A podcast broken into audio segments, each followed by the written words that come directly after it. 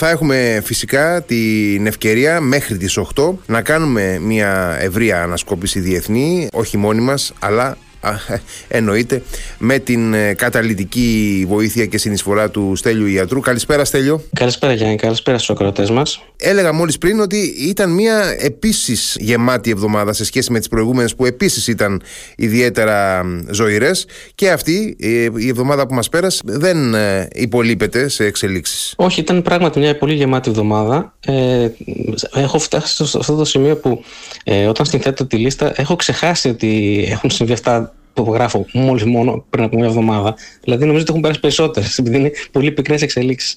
Θέλω να ξεκινήσουμε από τις ΗΠΑ σήμερα, γιατί είχαμε και πολλές ειδήσεις από τις ΗΠΑ αυτή τη εβδομάδα. Να ξεκινήσουμε από την, ε, ε, από την λεγόμενη κρίση της της, ε, περασμένης Τετάρτης. Κρίση ασφαλείας. Είναι μια πολύ ενδιαφέρουσα ιστορία που έχει να κάνει περισσότερο με την πολιτική ε, και τις ισορροπίες στο, μεταξύ Καπιτολίου, δηλαδή Βουλής Αντιπροσώπων και Γερουσίας και Λευκού Οίκου, παρά με μια πραγματική απειλή, ε, μάλλον επικείμενη απειλή ε, ε, για τις ΗΠΑ. Ε, την περιέγραψε εχθέ. Θα ήθελα να την ξαναπιάσω εγώ για όσους δεν μας ακουσαν και να πω και μερικά επιπλέον πράγματα τα οποία έχω κατά τη δική μου αντίληψη. Λοιπόν, ε, όλα ξεκίνησαν με τον επικεφαλής της Επιτροπής Πληροφοριών της Βουλής των Αντιπροσώπων, ο Ρεπουμπλικάνος Μάικ Τέρνερ του Οχάιο, ένας άνθρωπος που δεν τον λες τραμπικό Ε, ναι, και ανακοίνωσε την περασμένη Τετάρτη λοιπόν σε ένα email του προς όλα τα μέλη της Βουλής, που είναι 431 μέλη της Βουλής, ε, γιατί οι τέσσερις θέσεις είναι κενές αυτή τη στιγμή και σε μια ανάρτησή τους στα social media πως ο ίδιος διέθετε μια πληροφόρηση για μια σοβαρή απειλή κατά της εθνικής ασφάλειας. Επαναλαμβάνω, είναι ο πρόεδρος της Επιτροπής ε, Πληροφοριών. Δεν προβαίνουν ποτέ οι πρόεδροι της Επιτροπής Πληροφοριών σε τέτοιες δημόσιες ανακοινώσεις. Ναι, βέβαια. Ε, ε, συνέχισε στην, ε, και στο email και στην ε, ανάρτηση του social media ότι απευθύνει έκκληση προς την κυβέρνηση Biden να αποχαρακτηρίσει άμεσα ε, τις σχετικές πληροφορίες προκειμένου οι ΗΠΑ και οι σύμμαχοί τους συνέχισε τον συλλογισμό του Τέρνερ να μπορέσουν έτσι να συνομιλήσουν λίγο ανοιχτά για το πώς θα, απαντήσουν στην πρόκληση. Λες και τέτοιες συζητήσεις γίνονται ποτέ ανοιχτά και δημόσια ε, μεταξύ των ΗΠΑ και των συμμάχων τους. Αυτός ο συλλογισμός ήταν πάρα πολύ περίεργος και ήδη παρέπεμπε τη σκέψη μας ότι κάτι, κάτι άλλο τρέχει σε αυτέ τι ανακοινώσεις του Τέρνερ. Ε, ή πω προηγείται ο αποχαρακτηρισμός τέλος πάντων, αποχαρακτηρισμός για να καταστούν δημόσιες σχετικές πληροφορίες. Ποτέ δεν συμβαίνει κάτι τέτοιο.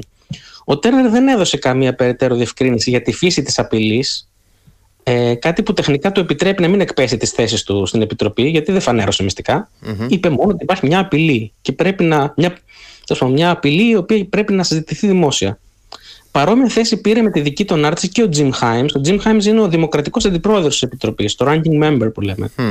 Ε, ενώ ο Mark Warner, που είναι ο πρόεδρος της Επιτροπής Πληροφοριών της Γερουσίας, που είναι των Δημοκρατικών, και ο Μάρκο Ρούμπιο, που είναι ο γερουσιαστής, ε, που είναι αντιπρόεδρος της Επιτροπής Πληροφοριών της Γερουσίας, που είναι ο Ρεπουμπλικάνος, έδωσαν επίσης κάποιες ανακοινώσεις στη δημοσιότητα, αλλά πολύ πιο ουδέτερες.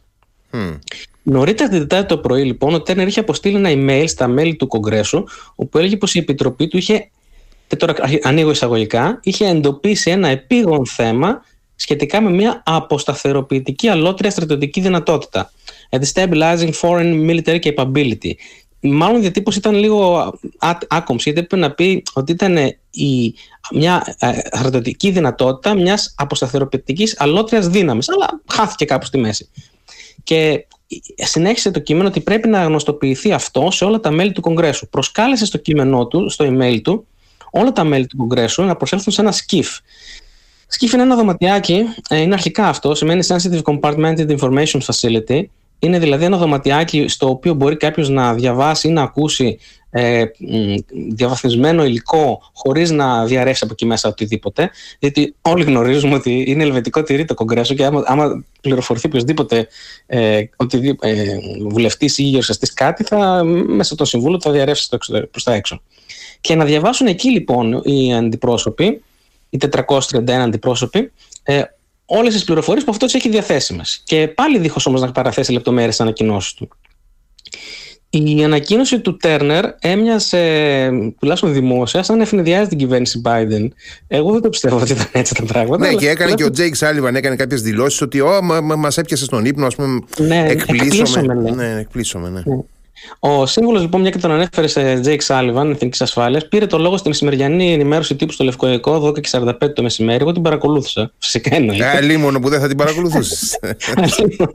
λοιπόν, και εκεί δήλωσε ψύχρεμα πως του προκάλεσε λοιπόν εντύπωση και έκπληξη η δημοσιοποίηση του θέματος, διότι ο Τσάλιβαν αποκάλυψε ότι είχε ήδη κλείσει συνάντηση με τους τέσσερις της Βουλής από τους Gang of Eight. Ε, με τους τέσσερις της Γερουσίας ε, θα υπήρχε δεύτερη συνάντηση στις 25 Φεβρουαρίου όταν θα συνερχόταν πάλι η Γερουσία. Μικρή παρέκβαση. Mm. Τι είναι η Gang of Eight. Η Gang of Eight, εντός παρενθέσεως intelligence, δηλαδή για τις πληροφορίες, είναι, είναι 8 ηγέτες του Κογκρέσου που είναι ο, αυτή τη στιγμή ο ρεπουμπλικανός αντιπρόσωπος Steve Scalise από τη Λουιζιάννα, ο, ο δημοκρατικός αντιπρόσωπος, ε, ο ηγέτης λέει, των δημοκρατικών στη Βουλή, ο Χακίμ Τζέφρις, είναι οι δύο ηγέτες της ε, Γερουσίας, ο ηγέτης της ε, δημοκρατικής πλειοψηφίας, ο Τσακ Σούμερ στη Γερουσία, από τη Νέα Υόρκη, ο ηγέτης ε, των Ρεπουμπλικανών στη Γερουσία, ο Μίτς Μακόνερ, που είναι από το Κεντάκι, και οι άλλοι τέσσερις είναι οι προεδρεύοντες, ο πρόεδρος και ο αντιπρόεδρος, στην Επιτροπή Πληροφοριών της Βουλής, που είναι ο Μάρκ Τέρνερ, αυτός για τον οποίο μιλάμε τώρα, από το Μάικ Τέρνερ, ναι, ναι, ναι. Ναι, ο Μάικ Τέρνερ, συγγνώμη, ναι, ο Τζιμ Χάιμς, που είναι από το Connecticut, το Δημοκρατικός, και στη Γερουσία είναι ο Μάρκ Γουόρνερ, που είναι από τη Βιρτζίνια, ο, ο δημοκρατικός γερουσιαστής, πρόεδρος της Επιτροπής ε, Πληροφοριών της Γερουσίας, και ο ε, γερουσιαστής, ο Ρεπουμπλικανός από τη Φλόριντα, ο, ο γνωστός Μάρκο Ρούμπιο. Μ' αρέσει όμως που μας λες για όλους από πού είναι ο καθένας. Φυσικά γιατί πρέπει να κάνω επίδειξη ότι τα ξέρω. Γιατί φαίνεται ότι τους ξέρω ένα προ ένα. Είναι η ειδικότητά μου αυτή. Λοιπόν, ε, αυτοί λοιπόν ε, οι τέσσερις τουλάχιστον από τη Βουλή θα μπορούσαν να προσέλθουν στη συνάντηση, όπως είπε ο Σάλβαν, που τους είχε, είχε κλείσει, λέει ο Σάλβαν, νωρίτερα μες στη εβδομάδα. Μάλλον τη Δευτέρα τους την έκλεισε. Για την Πέμπτη. Για χθες δηλαδή. Mm. Αυτά, αυτά γίνονται την Τετάρτη το, το μεσημέρι. Ο Σάλβαν δεν μπήκε σε λεπτομέρειες για τη φύση της απειλής που είχε αναφέρει ο Τέρνερ. Είμαι, λέει, προσιλωμένος, είχε πει ο Σάλβαν, στο να συναντηθώ μαζί του, να καθίσω μαζί του και με τα άλλα μέλη της Βουλής από την ομάδα των 8, τους 4 δηλαδή, και δεν είμαι σε θέση να πω τίποτα άλλο από αυτό ε, από το πόντιου που βρίσκομαι αυτή τη στιγμή επί του παρόντος. Αργότερα, κατά τη διάρκεια της ενημέρωσης, και ενώ είχε πάρει πλέον το λόγο η Καρίν Ζαμπιέρ, μάθαμε πως ο Σάλβαν μετέφερε τη συνάντηση για το βράδυ της Τετάρτης. Mm. Όμως, λίγες ώρες αργότερα, σε εμάς πλέον ήταν μετά τα μεσάνυχτα, η συνάντηση επανήλθε στον αρχικό της προγραμματισμό για την Πέμπτη, το μεσημερό απόγευμα. Και έγινε κανονικά όπως είχε προγραμματιστεί. Ο Σάλβαν παραδέχθηκε πως δεν είναι σύνηθες να ενημερώνει ο Σύμβουλος Εθνικής Ασφάλειας στο Κογκρέσο. Είπε ο Σάλβαν, θα πω μονάχα πως εγώ προσωπικά απευθύνθηκα στην ομάδα των 8, δηλαδή ήταν δική του πρωτοβουλία. Είναι απολύτως ασυνήθιστο μάλιστα για τον Σύμβουλο Εθνικής Ασφάλειας, την έξω Σάλβαν, να προβαίνει σε κάτι τέτοιο. Ε, αναφερόμενος δηλαδή στην επικοινωνία για να τους ενημερώσει, να κάνει την συνάντηση. Απέφυγε να τοποθετηθεί αν η συνάντηση αφορούσε στο ίδιο θέμα για το οποίο προειδοποίησε ο Τέρνερ. Όταν ερωτήθηκε από μία δημοσιογράφο του Fox, είπε ο Σάλιβαν θα σας αφήσω να, να βγάλετε μόνοι σας ε, συμπεράσματα και οποιασδήποτε συνδέσεις ε, θέλετε εσείς. Και υπέροχα, σαν υπέροχα. Σαν να χαμογέλασε, δεν ξέρω τι. Είπε I'll leave it to you to draw whatever connections you want. Αλλά φάνηκε να εννοεί πως ναι, περί αυτού επρόκειτο. Δηλαδή ότι η συνάντηση ήταν για αυτό που είπε ο Τέρνερ την, ε, λίγες ώρες νωρίτερα. Την ε, αόριστη απειλή που, που αιωρείτο. Ο πρόεδρος της Βουλής Μάικ Τζόνσον, ο γνωστός φίλος μας που είναι και τραμπικός, ε, δήλωσε πως δεν υπάρχει λόγος να σημάνουμε και κανένα συναγερμό, να ανησυχούμε, τονίζοντας πως μήτε ο ίδιος είχε βέβαια το ελεύθερο να αποκαλύψει διαβαθμισμένες πληροφορίες, είπε, αλλά θα θέλαμε να καθησυχάσουμε άπαντες πως σταθερά χέρια κρατάνε το τιμόνι. Ναι. Μέχρι εδώ, να βάλω μια υποσημείωση. Μέχρι εδώ, όλοι αυτοί οι κύριοι μεταξύ τους συζητούν δημόσια για ένα πολύ σοβαρό θέμα, για το οποίο ο Ουδής λέει προς τα έξω τι αφορά. Πολύ σωστά. Ε, πολύ σωστά. Ε, εργαζόμαστε λοιπόν πάνω λέει, στο θέμα και δεν υπάρχει ανάγκη συναγερμού, δηλαδή ανησυχία εννοεί. Ναι. Ε, δήλωσε λοιπόν στους ρεπόρτε στο Καπιτόλιο που τον ρωτούσαν. Ο Τζόνσον είπε πως εκείνος ήταν που είχε στείλει τον Ιανουάριο μια επιστολή στο Λευκό Οίκο ζητώντας μια συνάντηση με τον πρόεδρο. Για να συζητήσει μαζί του, ανοίγουν εισαγωγικά τι δήλωσε, θα σας πω, το σοβαρό ζήτημα εθνικής ασφάλειας που παραμένει διαβαθμισμένο και πως ο Λευκός Οίκος δεν τον προσκάλεσε τελικά σε τετ α τετ με τον πρόεδρο mm. και πως η πρόσκληση από τον Τζέικ Σάλιβαν δεν ήταν αυθόρμητη από τον Σάλιβαν, αλλά ήταν η απάντηση στην δική του επιστολή του, του Τζόνσον. Για το αίτημα του Τζόνσον, για τετ α τετ με τον πρόεδρο, η Καρίν Ζαν-Πιερ είπε πως δεν επρόκειτο για αίτημα του Τζόνσον σχετικά ε, με ε, ζήτημα ασφάλειας, αλλά σχετικά με το σύνορο. Και επειδή ο Τζόνσον αλλάζει διαρκώς θέσεις σχετικά με το σύνορο, για την δηλαδή με τι θα νομοθετήσει η κυβέρνηση για την προστασία του σύνορου, δεν έχει πια κανένα νόημα ένα τέτοιο τέτοιο με τον πρόεδρο. Ε, αλλά ο Τζόνσον υπενήσεται πως ο Biden δεν τον δέχεται για κάτι άλλο, για κάποιον άλλο λόγο. Είτε για να μην φανεί στους Δημοκρατικούς πως έρχεται σε διαπροσωπική συνεννόηση με τον Τζόνσον και κάτι του δίνει, είτε γιατί τον αποφεύγει ο Biden γιατί τα έχει χαμένα. Εννοούμε για το ζήτημα της διάβγεια του. Δηλαδή, ε, υπάρχει το ενδεχόμενο να μην θέλει να τον δει, ας πούμε. Πολύ, παίζει και αυτό. Ναι. Ε, εκείνη την ώρα, εμείς οι δύο βρισκόμασταν σε μια επικοινωνία ανταλλάσσοντας δηλαδή την Τετάρτη το βράδυ διάφορα δεδομένα και πληροφόρηση και επαξεργαζόμασταν κάποιες υποθέσεις εργασίας, οι οποίες ε, στη διάρκεια της βραδιάς επιβεβαιώθηκαν από δημοσιεύματα του Πολίτικο, του Access, του The Hill, του CNBC κτλ. και άλλων Αμερικανικών μέσων. Είχαμε εμείς οι δύο μιλήσει και είχαμε αναφέρει δύο υποθέσεις εργασίας. Είχαμε ε, αναφέρει δύο φορτία τα οποία εκτόξευσε στο διάστημα το πρώτο στις 27 Δεκεμβρίου η Ρωσία, το κόσμο στις 2574 και το δεύτερο στις 9 Φεβρουαρίου, το κόσμο στις 2575 ε, που κανείς δεν γνωρίζει με βεβαιότητα ή σε τι κατάσταση ε, έφτασαν στο διάστημα ή, σε, ή τι φορτία ήταν πραγματικά αλλά γνωρίζουμε πως μπήκαν σε τροχιά στο ίδιο επίπεδο μεταξύ τους ε, γύρω από τη γη και εικαζόταν ε, είτε πως πρόκειται για πυρηνοκίνητα μέσα ηλεκτρονικού πολέμου κατά δορυφόρων είτε για πυρηνικά οπλικά μέσα που θα, θα στόχευαν δορυφόρους. Μόλον ότι τέτοια μέσα συνήθως ε, πυραυλικά δηλαδή εκτοξεύονται από το έδαφος. Είχαμε τέτοια περιστατικά. Είχαμε οι Κινέζοι, για παράδειγμα, εκτόξευσαν ένα, πύρα, ένα πύραυλο σε ένα δορυκό, δικό τους δορυφόρο, τον έπληξαν και θυμάστε ήταν και στο δορυφόρος που λέγαμε πού θα πέσει, πού θα πέσει και τελικά πέσει στον ειρηνικό. Mm. Αυτός ήταν. Και οι Ρώσοι είχαν επίσης καταρρύψει με δικό τους πύραυλο, έναν υπερηχητικό πύραυλο που έχουν, ε, ένα δικό τους ε, πειραματικά φυσικά κάναν πείραμα ε, δικό τους δορυφόρο. Εξετάζεται η υπόθεση επίσης πως ο Πούτιν επιχειρεί με παραπλανητικές εκτοξεύσεις να πάρει το αίμα του πίσω για, για το παραπλανητικό πρόγραμμα πόλεμο των Άσων της Προεδρίας Ρέιγκαν το οποίο εξώθησε την παρανοϊκή τότε ε, Σοβιετική Ένωση σε εξοπλιστικό overdrive έως χρεοκοπίας. Ε, δηλαδή δεν εκτοξεύει τίποτα στο διάστημα απλά εκτοξεύει έτσι ε, φο, κενά φορτία. Μία δεύτερη υπόθεση που κάναμε επίσης και την ε, μοιράζονται και Αμερικανοί σχολιαστές έκτοτε και μάλλον μας υποκλέπουν τις συνομιλίες, δεν ξέρω τι συμβαίνει. ε, αλλά ισχύει αυτό. Ε, το είχαμε αναφέρει. Ε, είναι ότι ε, αυτή η υπόθεση ε, σχετίζεται με τον ίδιο τον Τέρνερ. Ε, αλλά ας, ας το πιάσω λίγο νωρίτερα. Λοιπόν, είναι ότι μέσω του Τέρνερ, διότι η χρηματοδότηση ε, των, της ομοσπονδιακής κυβέρνησης γνωρίζουμε ότι ξεκινά πάντα από τη Βουλή η Gang of Eight, η ομάδα των 8, σε συνεννόηση με το Λευκό Οίκο, ανέδειξε στη δημοσιότητα το θέμα με δραματικούς αλλά και αόριστους τόνους, έτσι ασαφείς τόνους, mm-hmm. προκειμένου να στηρίξει τον πάγιο ισχυρισμό του Πενταγώνου που ακούμε τις τελευταίες εβδομάδες στις καθημερινές ενημερώσεις τύπου από τον Bad Rider, τον στρατηγό εκπρόσωπο τύπου του Πενταγώνου και τη Σαμπρίνα Σινκ, την ε, αναπληρώτρια, πως όσο καθυστερεί το Κογκρέσο να περάσει κανονικό προπολογισμό για τις ομοσπονδιακές υπηρεσίες και το στράτευμα, ξέρετε ότι από την 1η Οκτωβρίου ε, ε, θα έπρεπε να έχει ψηφιστεί ε, προπολογισμό για το 2024 και δεν έχει ψηφιστεί.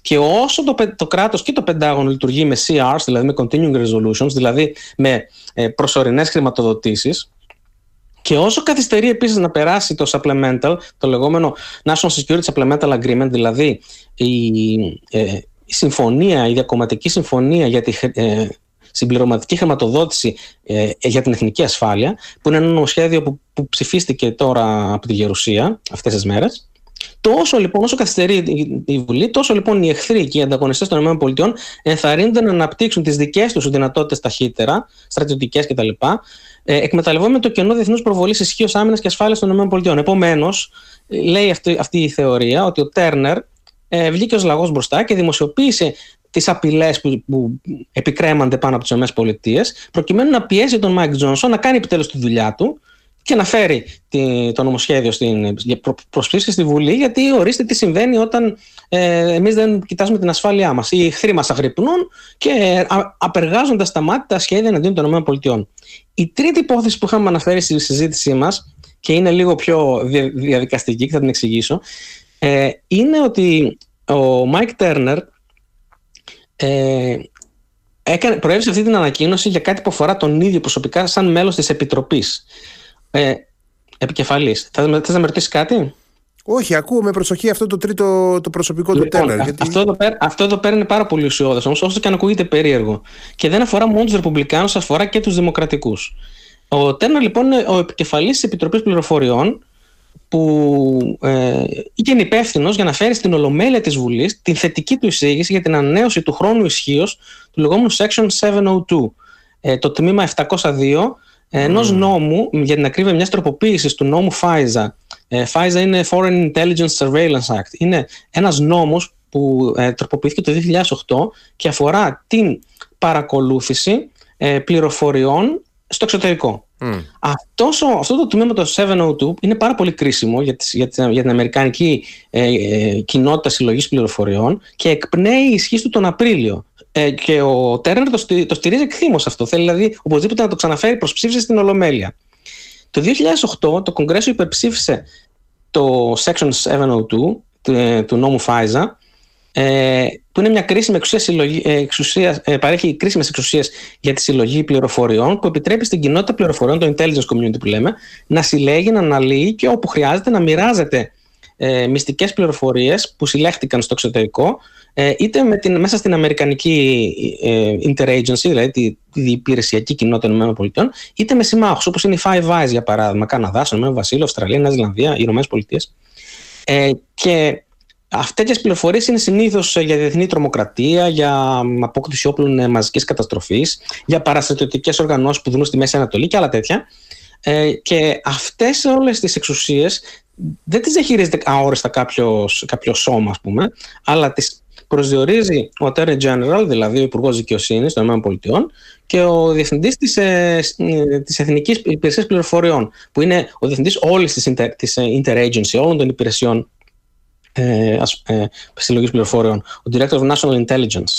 Το 702 ε, δεν είναι ένα πρόγραμμα συλλογής πληροφοριών σε μαζικό όγκο, αλλά κάθε εντολή που δίνεται από τις Αμερικανικές αρχές για ε, να συλλεγούν πληροφορίες είναι εξατομικευμένη και τεκμηριωμένη και εγκρίνεται ε, μέσα από μια διαδικασία πολλών βημάτων. Ε, με, από μια ανεξάρτητη επιτροπή βασικά και με επαρκή τεκμηρίωση. Επιτρέπει μόνο τη στόχευση προς παρακολούθηση μη Αμερικανών που με εύλογες ενδείξεις πιστεύετε πως ζουν εκτός των ΗΠΑ και περγάζονται, ξέρω εγώ, κάποια σχέδια εναντίον των ΗΠΑ. Αμερικανοί ή άτομα που ζουν εντός των ΗΠΑ δεν επιτρέπεται να στοχευτούν από τον 702, από το τμήμα αυτό 702.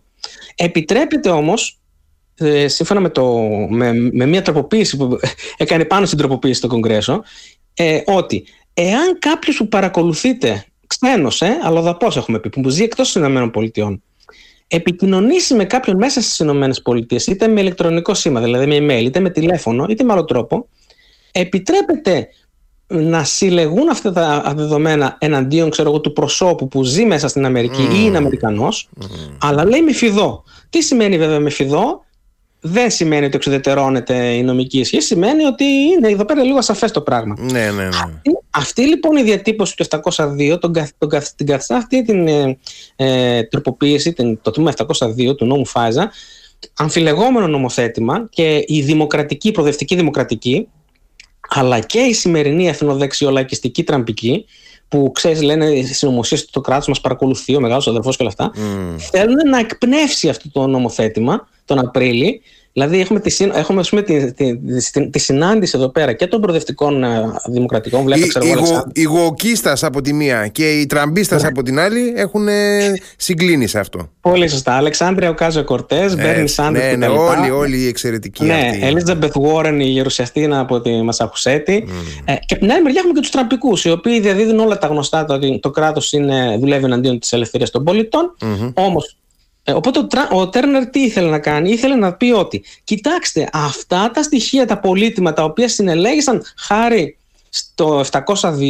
ε, φανέρωσαν την ύπαρξη κάποιας απειλής αόριστα έτσι στρατιωτικής από μια ταραχοποιό δύναμη που εννοεί τη Ρωσία και γι' αυτό τον λόγο αποδεικνύεται ότι το 702 πρέπει όχι μόνο να μην εκπνεύσει αλλά να ενισχυθεί και να ε, παραταθεί η ισχύ του. Οπότε ε, αυτή είναι επίσης μια πολύ, μια πολύ ε, θα έλεγα εγώ ισχυρή θεωρία, όχι επειδή τη διατύπωσα εγώ, τη διατύπωσα μετά και οι Αμερικανοί βέβαια, ε, για, γιατί πρέπει να θυμόμαστε ότι τελικά ο, ο Mike Turner είναι ένας νομοθέτης και ασχολείται με την δική του προβολή και το δικό του έργο μέσα στη, μέσα στο, στη Γερουσία και στο Κογκρέσο, συγκεκριμένα στη Βουλή αυτός, το οποίο θα πήγαινε βέβαια αργότερα και στη Γερουσία το νομοθέτημά του. Και επομένως πρώτα τις δικές του προτεραιότητες κοιτάζει και τη δική του προβολή, ιδίως σε μια προεκλογική περίοδο που θέλει να δείξει ότι κάτι κάνει. Και έτσι ακούστηκε και το όνομά του. Ναι, γιατί έχουν και εκλογές φέτος σε λίγους μήνες και αυτή στη Βουλή των Αντιπροσώπων. Όλοι θα αλλάξουν. Ε, σε τρία λεπτά μπορούμε να πούμε τι μέλη γενέστε με αυτό το θέμα; Ε, αυτό, το θέμα, αυτό το συγκεκριμένο θέμα θα. Με την, με την απειλή εννοώ, με την απειλή εθνικής ασφαλείας, με τα πυρηνικά στο διάστημα δηλαδή. Ναι. Λοιπόν, αν πρόκειται. Καταρχάς, ε, ο Τζον Κέρμπι που μίλησε χθες είπε ότι δεν είναι μια απειλή η οποία ε, επίκειται σήμερα, αύριο, μεθαύριο, ούτε θα βλάψει ανθρώπινους πληθυσμούς. Ε, μάλλον ε, πρόκειται, επιβεβαίωσε ο Κέρμπι ότι πρόκειται για ένα αντιδορυφορικό όπλο και ότι το παρακολουθούν αυτό το, το ζήτημα. Διότι οι Ηνωμένες Πολιτείες δεν έχουν κάποιον τρόπο να προβούν σε καιρό ειρήνης, να καταρρύψουν εάν τοποθετηθεί ένα σύστημα. Λέει ο Τζον Κέρμπι ότι πρώτον είναι ανενεργό αυτό το σύστημα, το οποίο αναπτύσσεται εδώ και χρόνια από την Ρωσία, και αυτό δεν έχει ακόμα εγκατασταθεί σε κάποια τροχιά. Δεν, δεν είναι deployed ακόμα, δεν έχει. Ε, Α, δεν, έχει δεν έχει εγκατασταθεί δηλαδή. Ε; Δεν έχει εγκατασταθεί ακόμα δηλαδή. Δεν υπάρχει ολοκληρωμένη, έστω υποτυπωδώς η κατάσταση. Όχι. Αλλά λέει ότι αν πρόκειται για αποστολή όπλου, τότε αυτό συνιστά παραβίαση της ε, Διεθνούς Σύμβασης για, για την εύλογη χρήση του διαστήματος, στην οποία η Ρωσία είναι συνυπογράφων μέλος. Ε, και από εκεί και πέρα θα πρέπει οι ΗΠΑ να κινηθούν ξέρω, μέσα από τον Οργανισμό Ηνωμένων Εθνών, που είναι γνωστός πόσο δραστήριος και. Εννοείται και αποτελεσματικός και γρήγορος και άμεσος βέβαια στις αντιδράσεις. Και να καταγγείλει. Ε, και, ότι, και δεν αποκάλυψε επίσης τι αντίμετρα είναι σχεδιασμένα από τις ΗΠΑ από το Πεντάγωνο να ε, ληφθούν σε περίπτωση που, που, το, που η Ρωσία ε, θέσει σε τροχιά κάποιο όπλο ε, το οποίο μπορεί να πλήττει δορυφόρους. Ανέφερε για παράδειγμα ε, ότι αυτοί μπορεί να πλήξουν ε, δορυφόρους της ε, ε, επιχείρησης Tesla του ε, Elon Musk που έχει το Starlink και το, είναι απαραίτητο το Starlink για το ίντερνετ στην, στην Ουκρανία που από αυτό εξαρτάται και είναι φίλος του, είναι, είναι φίλος του Δημήτρη του Μετβέντεφ. Είναι φίλος του Δημήτρη του Μετβέντεφ ο, ο, ο Έλλον οπότε δεν νομίζω ότι θα έχουν πρόβλημα. Εγώ θα έλεγα να μην νομίζεις τίποτα για, το, για τους Ρώσους αν έχουν φίλους ή όχι Ε, για, γιατί κοιτάζουν πρώτα τη, τη, τη, τη δική τους πάρτη. Ε, φυσικά ο κόσμος μας είναι εξαρτημένος από, από, από τα ηλεκτρονικά μέσα για τα πιο απλά πράγματα, για τις επικοινωνίες, για το ίντερνετ, για το, για το GPS και όλα τα πράγματα πλέον έχουν GPS, ιδίως τα, τα βλήματα και οι πύραυλοι και όλα αυτά τα οποία είναι απαραίτητα για τον, για τον πόλεμο. Ε, ο Κέρμπι είπε ότι ο πρόεδρος Biden λαμβάνει διαρκή ενημέρωση και ότι δεν αποχαρακτηρίζονται οι πληροφορίες που παραδόξως ζήτησε ο Τέρνερ να αποχαρακτηριστούν, διότι ε, υπάρχουν πάλι πρωτόκολλα σε αυτά τα πράγματα. Η κυβέρνηση, τα οποία τα ακολουθεί τα πρωτόκολλα μαζί με τις μυστικές υπηρεσίες και το Πεντάγωνο, αποχαρακτηρίζει με φιδό, αφού πρώτα χτενίσει καλά τις πληροφορίες για να μην φανερώνονται οι πηγές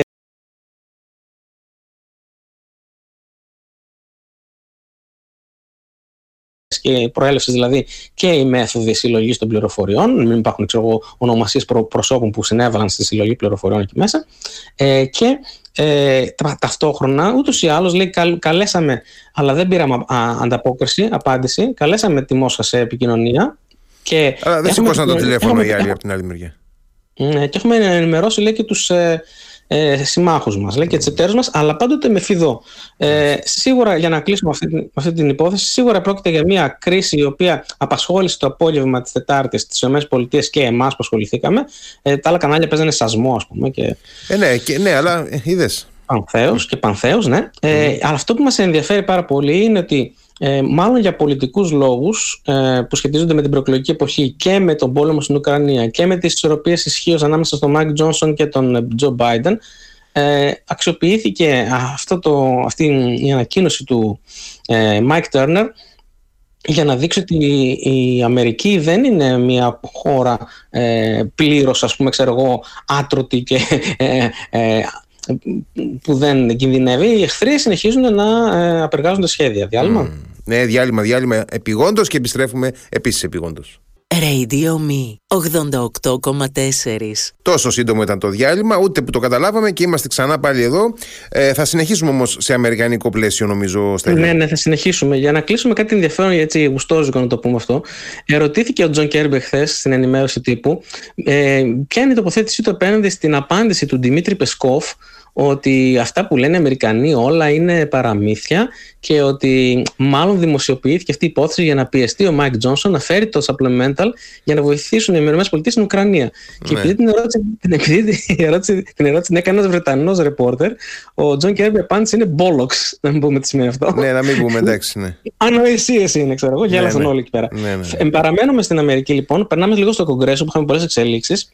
Μετά την, ε, την προπερασμένη Τετάρτη είχε αποτύχει ο Μάικ Τζόνσον να παραπέμψει σε δίκη ε, τον Αλεχάνδρο Μαγιόρκας τον Υπουργό Εσωτερικής Ασφάλειας Homeland Security ε, των ΗΠΑ. Το κατηγορητήριο είναι ότι απέτυχε αυτός ο Υπουργός να εφαρμόσει την μεταναστευτική νομοθεσία και τους νόμους και το έκανε επίτηδες και γι' αυτό έχουν περάσει 7,5 εκατομμύρια τουλάχιστον παράνομοι μετανάστες από το νότιο σύνορο. Αλλά ε, την περασμένη Τετάρτη που μας πει, δηλαδή, μια εβδομάδα αργότερα, τελικά ε, υπερψηφίστηκε η πρόταση παραπομπής του Αλεχάνδρο Μαγιόρκα, ο οποίο τώρα παραπέμπεται σε δίκη στη Γερουσία. Στη Γερουσία, βέβαια, δεν πρόκειται να καταδικαστεί και να αποπεμφθεί από τη θέση του Μαγιόρκας ε, διότι ε, το supplemental το οποίο πέρασε, το συμπληρωματικό νομοσχέδιο χρηματοδότηση που πέρασε ε, ε πριν, από 5, πριν από 7 μέρες, πριν, από, ναι, πριν από τόσο στη Γερουσία, ε, το έχει συνθέσει ο ίδιος ο Μαγιόρκας σε συνεργασία με τους Γερουσιαστές και άρα συμφωνούν και με το έργο του και με τις αρμοδιότητές του και με τις προτάσεις του για τη μεταναστευτική πολιτική και για το σύνορο. Αλλά ήταν μια κίνηση των ε, Ρεπουμπλικάνων στη Βουλή για να δείξουν ότι δεν αστείευονται. Ε, ε, αυτό που μας ενδιαφέρει σε αυτή την υπόθεση είναι ότι υπερψηφίστηκε η παραπομπή του με 214 ψήφους υπέρ και 213 κατά, διότι ε, τρεις ρεπουμπλικάνοι ε, συντάχθηκαν με τους δημοκρατικούς. Αυτό είναι πάρα πολύ περίεργο ε, και αρχίζει να φαίνεται ότι ανατρέπονται οι ισορροπίες ισχύως των ρεπουμπλικανών με μόνο μία ψήφο διαφορά. Θα ήθελα να εξηγήσω ότι στο, στο Αμερικάνικο Κογκρέσο το τι είναι πλειοψηφία δεν σχετίζεται με τον αριθμό των ψήφων εκείνη την ώρα της ψηφοφορίας, αλλά με τον αριθμό των εδρών.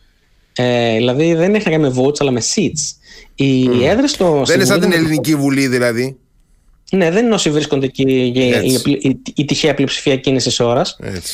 Λοιπόν, είναι 435 οι έδρες λοιπόν στη Βουλή των Αντιπροσώπων. Αυτή τη στιγμή είναι τέσσερις κενές οι, οι Ρεπουμπλικάνοι έχουν 218 έδρες, γιατί ο Τζορτ Σάντος, εκείνος ο βουλευτής ο παραμυθάς που είχαμε αναλύσει σε προηγούμενη ανασκόπηση. Ναι, που ήταν, ο... ε, είχε αλλάξει 800 ταυτότητες, 800 σπίτια, χρωστούσε παντού, είχε φεσώσει όλο τον κόσμο.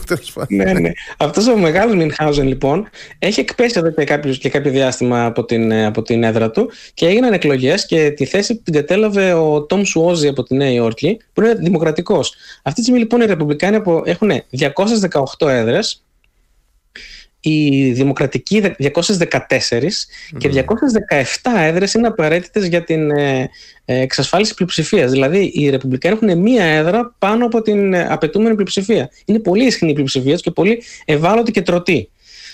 Και αυτό είναι πάρα πολύ ενδιαφέρον για τη συνέχεια στην, στην, μέχρι τις εκλογές τι θα γίνει στη Βουλή. Ε, ήρθε λοιπόν το supplemental, που είναι, όπως είπαμε, αυτή η supplemental agreement, δηλαδή συμπληρωματική συμφωνία για την ε, χρηματοδότηση της εθνικής ασφάλειας, από τη Γερουσία που υπερψηφίστηκε και από τους δημοκρατικούς και από 22 ρεπουμπλικάνους. Ε, και πρέπει τώρα κάποια στιγμή να το, φέρει ο, προς ψήφιση και ο Μάικ Τζόνσον, ο οποίος έχει στυλώσει τα πόδια κάτω και λέει ποτέ σας δεν θα το φέρω. ε, να, να, πούμε λοιπόν εδώ πέρα ότι ε, αυτό το supplemental το επεξεργαζόταν ε, η κυβέρνηση μαζί με τους γερουσιαστές τον Οκτώβριο για παράδειγμα, πριν τον Οκτώβριο και τότε είχε ζητήσει ο Μάικ Τζόνσον ε, να αφαιρεθεί από το supplemental ε, μάλλον να μπει μέσα στο supplemental, μέσα σε αυτό το νομοσχέδιο και μια, ένα, ένα πλαίσιο, μια δέσμη μέτρων για την προσέγγιση του συνόρου.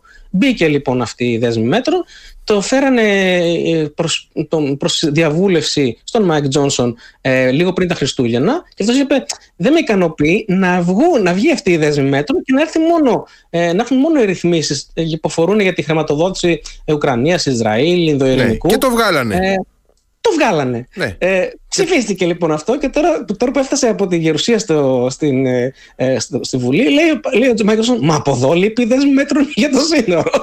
βάλε, βγάλε, βάλε, και, βγάλε. μετά, λοιπόν, και, μετά, και μετά λέει γιατί δεν, γιατί δεν με φωνάζει ο Biden να, να τα πούμε.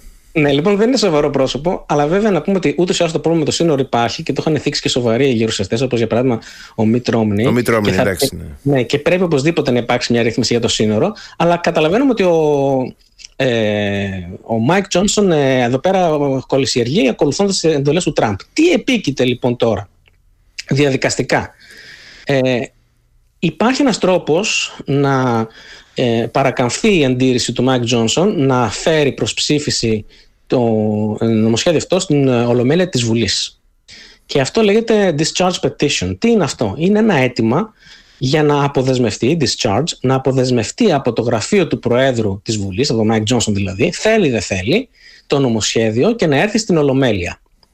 Αυτό ε, επειδή υπάρχει η, η ισχνή, όπως είπα πριν, πριν, πλειοψηφία των Ρεπουμπλικανών και επειδή πάρα πολλοί Ρεπουμπλικάνοι ε, θέλουν να στηρίξουν αυτό το νομοθέτημα, μπορεί αν έρθει αυτό το αίτημα από, και το υπογράψουν αρκετοί δηλαδή βουλευτές, δημοκρατικοί και ρεπουμπλικάνοι, να υποχρεωθεί ο Μάικ Τζόνσον να, το, να, το, να φέρει το νομοσχέδιο στην ε, Ολομέλεια. Γνωρίζουμε ότι άμα συμβεί αυτό θα υπερψηφιστεί. Ε, με, δηλαδή με τα μπούνια θα υπερψηφιστεί. Θα υπερψηφιστεί. Θα, ε, ποιοι θα το καταψηφίσουν, η Αλεξάντρια Οκάζιο Κορτέζ, η Ιλχάν Ομάρ, ε, ναι, η, ο Το Κίκορος παρεάκι, αυτόν, το παρεάκι και αυτό. Ένα, καμιά ένα από τα πεν- παρεάκια. Και καμιά, πεν- πολύ ωραία. Και καμιά πενταριά τραμπικοί. Μμ. Όμως εδώ πέρα υπάρχει ένα μεγάλο εμπόδιο. Ε, αν τυχόν συμβεί κάτι τέτοιο και παρακαμφθεί ο πρόεδρος της Βουλής, ήθιστε να έχει πολύ λίγο χρόνο ζωή μετά στο αξιωμά του. Πρέπει να παραιτηθεί μετά γιατί παρεκάμφθη. Ε, που σημαίνει ότι θα έχουμε ξανά, θα χειρέψει ξανά η, η θέση του Προέδρου, ενώ ακόμα δεν έχει έρθει στη Βουλή ε, νομοσχέδιο για τον ομοσπονδιακό προπολογισμό. Και έτσι θα πρέπει οι Δημοκρατικοί και οι Ρεπουμπλικάνοι που θα υπέγραφαν μια, τέτοια- ένα τέτοιο αίτημα αποδέσμευσης ε, να, του νομοθετήματος, θα πρέπει να σκεφτούν εάν εδώ θα κάψουν το χαρτί αυτού, αυτού του μέτρου, αυτού του εκτά, έκτακτου μέτρου, ας πούμε, του μέτρου ανάγκης. Διότι θα, θα χειρέψει μετά πάλι η έδρα του, ε, του, προ, του Προέδρου. Ε, θα, γίνουν, θα μπούμε σε μια, ένα μήνα τουλάχιστον ε, εκλογικής ε, ανάδειξης καινούριου Προέδρου και μιλάμε για το αν ψηφιστεί το νομοσχέδιο θα έρθει χρηματοδότηση για Ισραήλ, για Ουκρανία κτλ. καλό Απρίλιο. Ο, αλλά αυτά, αυτές οι διαδικασίες και όλα αυτά διότι οι, οι Ηνωμένες Πολιτείες, να πούμε την αλήθεια, δεν μπορούν να διαχειρίζονται παραπάνω από μία-δύο κρίσεις τη φορά. Και αυτή τη στιγμή τα χέρια τους είναι γεμάτα με τη Γάζα και με την κινέζικη φθορά. Η φθορά της κινέζικης οικονομίας, η οποία ε, τη θυμάστε από, τη, από, από πέρσι το καλοκαίρι, ασχολούνται πάρα πολύ οι Αμερικάνοι με αυτό. Ε, έχουν πάει εκεί πέρα Ναι. τέσσερις εκπρόσωποι τους, και ο Μπλίνκεν και η Τζάνετ Γέλεν και η Τζίνα Ραϊμόντο, υπουργός εμπορίου, να ρωτήσουν τους Κινέζου τι γίνεται με την οικονομία σας, γιατί είστε έτοιμοι να καταρρεύσετε. Και τώρα κάτσε να δεις τώρα γιατί στη, στη στροφή μπορεί να μας περιμένει και μια ύφεση στην Ιαπωνία. Ναι, να το πούμε Όπα. αυτό. Μια και, μια και το ανέφερες, να πούμε ότι δύο χώρες αυτή τη στιγμή από τους G7, η, το Ηνωμένο Βασίλειο και η Ιαπωνία, ε, ανακοίνωσαν ότι πέρασαν σε ύφεση. Ε, Όπως καταλαβαίνεις, κερδάμε με, με το Ρίση Σούνακ. Τι σημαίνει λοιπόν η ύφεση. Τα έχει στο αρρώσει Ηνωμένο όλο αυτό Βασίλειο; το παιδί. Ναι, και ήταν κάποτε investment banker. Ε, ήταν, τα οικονο- τα οικονομικά ήταν η ειδικότητά του. Και ήταν και Και ο καγκελάριο. Νότης Μηταράκης ήταν το ίδιο. Υπουργός Οικονομικών. Α, είναι να μην πιάσω κάποιον στο στόμα μου. Μόνο ο Βασίλη Κικίλια αντιστέκεται. λοιπόν, ε, ή- ήταν και, και καγκελάριος, δηλαδή υπουργός Οικονομικών του Μπόρι Τζόνσον. Τι σημαίνει ότι πέρασε το Ηνωμένο Βασίλειο σε ε, ύφεση, τεχνική ύφεση. Σημαίνει ότι για δύο συνεχόμενα τρίμηνα παρουσίασε έστω και ελάχιστη, δηλαδή 0,1 και κατόπιν 0,3 συρρήκνωση του ΑΕΠ του. Το Ηνωμένο Βασίλειο ε, είναι η τρίτη φορά από το 2008 που έχει περνάει σε ύφεση. Το 2008 είχε με- τότε με τη γενική κρίση των ΗΠΑ, πέρασε και στην Ευρώπη η κρίση, που τη ζήσαμε και εμείς με τα μνημόνια αργότερα, είχε περάσει σε ύφεση. Το 2020 αμέσως με την πανδημία συρρυκνώθηκε κατά 20% ε, η οικονομία, 20% επί Μπόρις Τζόνσον συρρυκνώθηκε, να το ξαναπώ, και αυτό, από αυτό δεν έχει συνέλθει ακόμα το Ηνωμένο Βασίλειο. Και τώρα ε, έχουμε 0,3 ύφεση. Δεν αφήσανε και τη Λίζ Τρας να ανορθώσει τη χώρα; Είδες. Ναι, Είδες. βιαστήκανε. Έτσι, αλλά τέτοιοι είναι. Τέτοιοι είναι. Α, α, αυτοί είστε που θα έλεγε και ο Κουτσούμπα. Ο Κουτσούμπας. λοιπόν, να πούμε, τα, να πούμε ορισμένα πράγματα για την πρόβλεψη. Η πρόβλεψη είναι ότι θα είναι μια ρηχή ύφεση, τεχνική ύφεση και δεν θα έχει μεγάλη διάρκεια. Όμως, επειδή τα αίτια είναι δομικά αίτια, δηλαδή δεν είναι μόνο η διατάραξη της εφοδιαστικής αλυσίδας, ε, δεν είναι μόνο η, α- η άνοδος στις τιμές των αγαθών και των υπηρεσιών. Βλέπει για παράδειγμα στην ενέργεια. Εμορραγούν τα, τα, τα, τα, τα σπίτια στην Αγγλία που είναι όλα παλιά, 70-80 ετών, με κόκκινο τούβλο, εμορραγούν ενέργεια από παντού. Ε, δεν είναι μόνο λοιπόν ότι ε, υπάρχουν μεγάλες δαπάνες και μεγάλες τρύπες. Ε, και είναι ότι έχουμε ξαναμιλήσει για αυτό το πράγμα στο παρελθόν που θα πω τώρα. Η, το Ηνωμένο Βασίλειο είναι, ε, έχει γνωρίσει μια περίοδο από επένδυσης. Δεν επενδύουν ούτε οι ιδιώτες ούτε το δημόσιο επί, επί των 13 ετών της κυβέρνησης των Tories ε, στην οικονομία. Ε, ο πληθωρισμός δεν βοηθάει, δεν βοηθάει πολύ αυτό το διάστημα και συνέβαλε πάρα πολύ στην ύφεση. Ένα από τα αίτια της ύφεσης είναι ότι ο πληθωρισμός υποχρέωσε τους Βετανού να σταματήσουν να καταναλώνουν και στι δυτικέ κοινωνίες το μείγμα του ΑΕΠ έχει σε μεγάλο βαθμό μέσα του, ένα μεγάλο κομμάτι του δηλαδή είναι και η κατανάλωση. Ε, και δεν είναι ελκυστικό το Ηνωμένο Βασίλειο για επενδύσεις. Έχουμε ξαναπεί ότι οι διεθνείς οίκοι λένε ότι είναι μη ελκυστικό, ήδη από την εποχή της Λίζ Τρας, όπως είπες, ε, οι εκθέσεις των διεθνών οίκων έλεγαν ότι μην επενδύσετε στο Ηνωμένο Βασίλειο, δεν έχει κανένα νόημα. Και επειδή υπάρχουν δομικά λοιπόν προβλήματα που σχετίζονται με την υγεία της οικονομίας επί των Tories τα τελευταία 13 χρόνια, από επένδυση, αδυναμία προσέλκυσης νέων επενδύσεων, υπολογίζεται ότι ακόμα και αν βγει από την τεχνική ύφεση η, το Ηνωμένο Βασίλειο μέσα στο 2024, ας πούμε μέχρι το καλοκαίρι, ε, θα παραμείνει στάσιμη η οικονομία για πολλά χρόνια και ο πληθωρισμός θα γίνει στάσιμο πληθωρισμός. Ε, ήδη ο πληθωρισμός στο Ηνωμένο Βασίλειο ανακοινώθηκε ότι έπεσε μεν στο 3,2, αν δεν κάνω λάθος, αλλά με ρυθμούς πολύ βραδύτερους από αυτούς που είχε προβλέψει ο, ο αποτυχημένος Τζέρεμι Χάντ, ο καγκελάρης, ο, το, δηλαδή ο υπουργός οικονομικών του Ρίση Σούνακ. Ε, και αυτό σημαίνει ότι συνεχίζουν οι τιμές να ανεβαίνουν, απλά με αργότερο ρυθμό, βραδύτερο ρυθμό. Οι προοπτικές είναι αυτές. Οι πολιτικές επιπτώσεις είναι ότι οι Τόρες θα κουβαλήσουν ακόμα μια καμπούρα στην πλάτη τους. Έχουν γίνει κοπάδι από καμήλες πια οι Τόρες με τόσες καμπούρες. Ε, αμέσως βγήκαν οι, οι εργατικοί, δηλαδή οι Σκιώδης για παράδειγμα υπουργός Οικονομικών και δήλωσε ότι αυτή mm. είναι ε, η ύφεση του Ρίση Σούνακ. Mm. Και δεν έχει άδικο σε αυτό. Διότι εδώ πέρα προφανώς υπάρχει μια αδυναμία των Τόρες να κάνουν οτιδήποτε, ό,τι πιάσουν να, να, να, μην γίνει κάρβουνο. Ε, έχουμε, στην ύφε, έχουμε ύφεση και στην Ιαπωνία όπως ανέφερες. Εκεί το μείγμα είναι, σχετίζεται με, το, με τη δημογραφία περισσότερο που είναι πάρα πολύ γυρασμένοι άνθρωποι και δεν κάνουν μεγάλες αγορές. Ε, ένα μεγάλο ποσοστό δηλαδή του πληθυσμού, πολύ μεγάλο, είναι πολύ ηλικιωμένοι ε, και δεν κάνουν αγορές και έτσι έχει πέσει και εκεί η κατανάλωση. Αλλά αντιθέτως κρατούν τα χρήματά τους για τη σύνταξή τους και για να έχουν ένα καλύτερο, μια καλύτερη περίοδο γερατιών. Ε, και τρίτον, έχουμε τον αποπληθωρισμό στην Κίνα. Τι σημαίνει αποπληθωρισμό, Δεν έχουν μόνο πληθωρισμό, καθόλου πληθωρισμό δεν έχουν στην Κίνα. Ε, αλλά, ε, αλλά πέφτουν και οι τιμές κάτω από το φυσιολογικό που θα έπρεπε να είναι. Και γιατί, και γιατί πού αποδίδεται αυτό, αποδίδεται ότι οι Κινέζοι, επειδή πλέον δεν έχουν καμία εμπιστοσύνη στην κινέζικη οικονομία του καθεστώτος ΣΥ, ε, συγκρατούν και αυτοί τα χρήματά τους στις τσέπες τους για μια δύσκολη ώρα που θα έρθει. Επίσης, δεν έχουν καμία εμπιστοσύνη στον ε, ε, κατασκευαστικό κλάδο. Και αν έχουμε μιλήσει στις αναλύσεις για τον κατασκευαστικό κλάδο στην Κίνα, oh. ο οποίος έχει αποτύχει, και γι' αυτό δεν προβαίνουν ούτε σε μεγάλες αγορές όπως αγορές ακινήτων. Και αυτό είναι κάτι που πρέπει να μας απασχολήσει, διότι ενδέχεται η επόμενη οικονομική παγκόσμια κρίση να έρθει από την Κίνα. Ε, στην Ευρώπη, η Γερμανία αυτό το εξάμεινο απέφυγε στο τέλος του έτους την τεχνική χροκοπία, έχει μηδέν ανάπτυξη, όπως και η Γαλλία και υπάρχει μια, μια ανεμική γενικά ανάπτυξη στην Ευρωπαϊκή Ένωση, αλλά ήδη στις αναλύσεις ε, της διεθνής ε, η Γερμανία εμφανίζεται σαν η κουρασμένη ατμομηχανή η οποία μάλλον θα παρασύρει συνολικά την Ευρωπαϊκή Ένωση σε προβλήματα. Mm. Ε, θέλω να ψήφουμε ξανά πίσω στις ΗΠΑ, μια και κάνουμε αυτή ναι. την παρέκβαση, ναι. για, να, για να μιλήσουμε για ορισμένα πραγματάκια ε, που σχετίζονται με, το, με την κυβέρνηση Biden. Είχαμε τη Δευτέρα και την Τρίτη νοσηλεία του Lloyd Austin, του Υπουργού Άμυνας, ε, βγήκε την Τρίτη, για, μια, ε, για ένα πρόβλημα στην, ε, στο ουροποιητικό του σύστημα. Ε, το σημαντικό είναι ότι δεν του τηλεφώνησε ο Biden αυτό το διήμερο που βρισκόταν μέσα στην νοσηλεία για να το εκφράσει ξέρω εγώ, τις ευχές του για ανάρρωση. Ο, το Πεντάγωνο ισχυρίζεται ότι ο Lloyd Austin πάρε, ε, υπήρξε κανονικά εργατικός μέσα στο, ε, και δραστήριος μέσα στην κλινική. Ε, είχε βέβαια μεταθέσει τα καθήκοντά του στην Υφυπουργό Άμυνας ε, και συμμετείχε την Τετάρτη και την Πέμπτη με τηλεδιάσκεψη στο Ramstein Group και στο, στην, ε, στην Υπουργική των ε, Υπουργών Άμυνας του ΝΑΤΟ την Πέμπτη. Ε, υπάρχουν προβλήματα, για να φύγω από τον Lloyd Austin, ε, που σχετίζονται με την πνευματική διάβγη του Τζο Biden. Είχαμε αναφέρει την περασμένη, περασμένη ανασκόπηση, αλλά έδωσε και άλλες αφορμές ο Τζο Biden έκτοτε.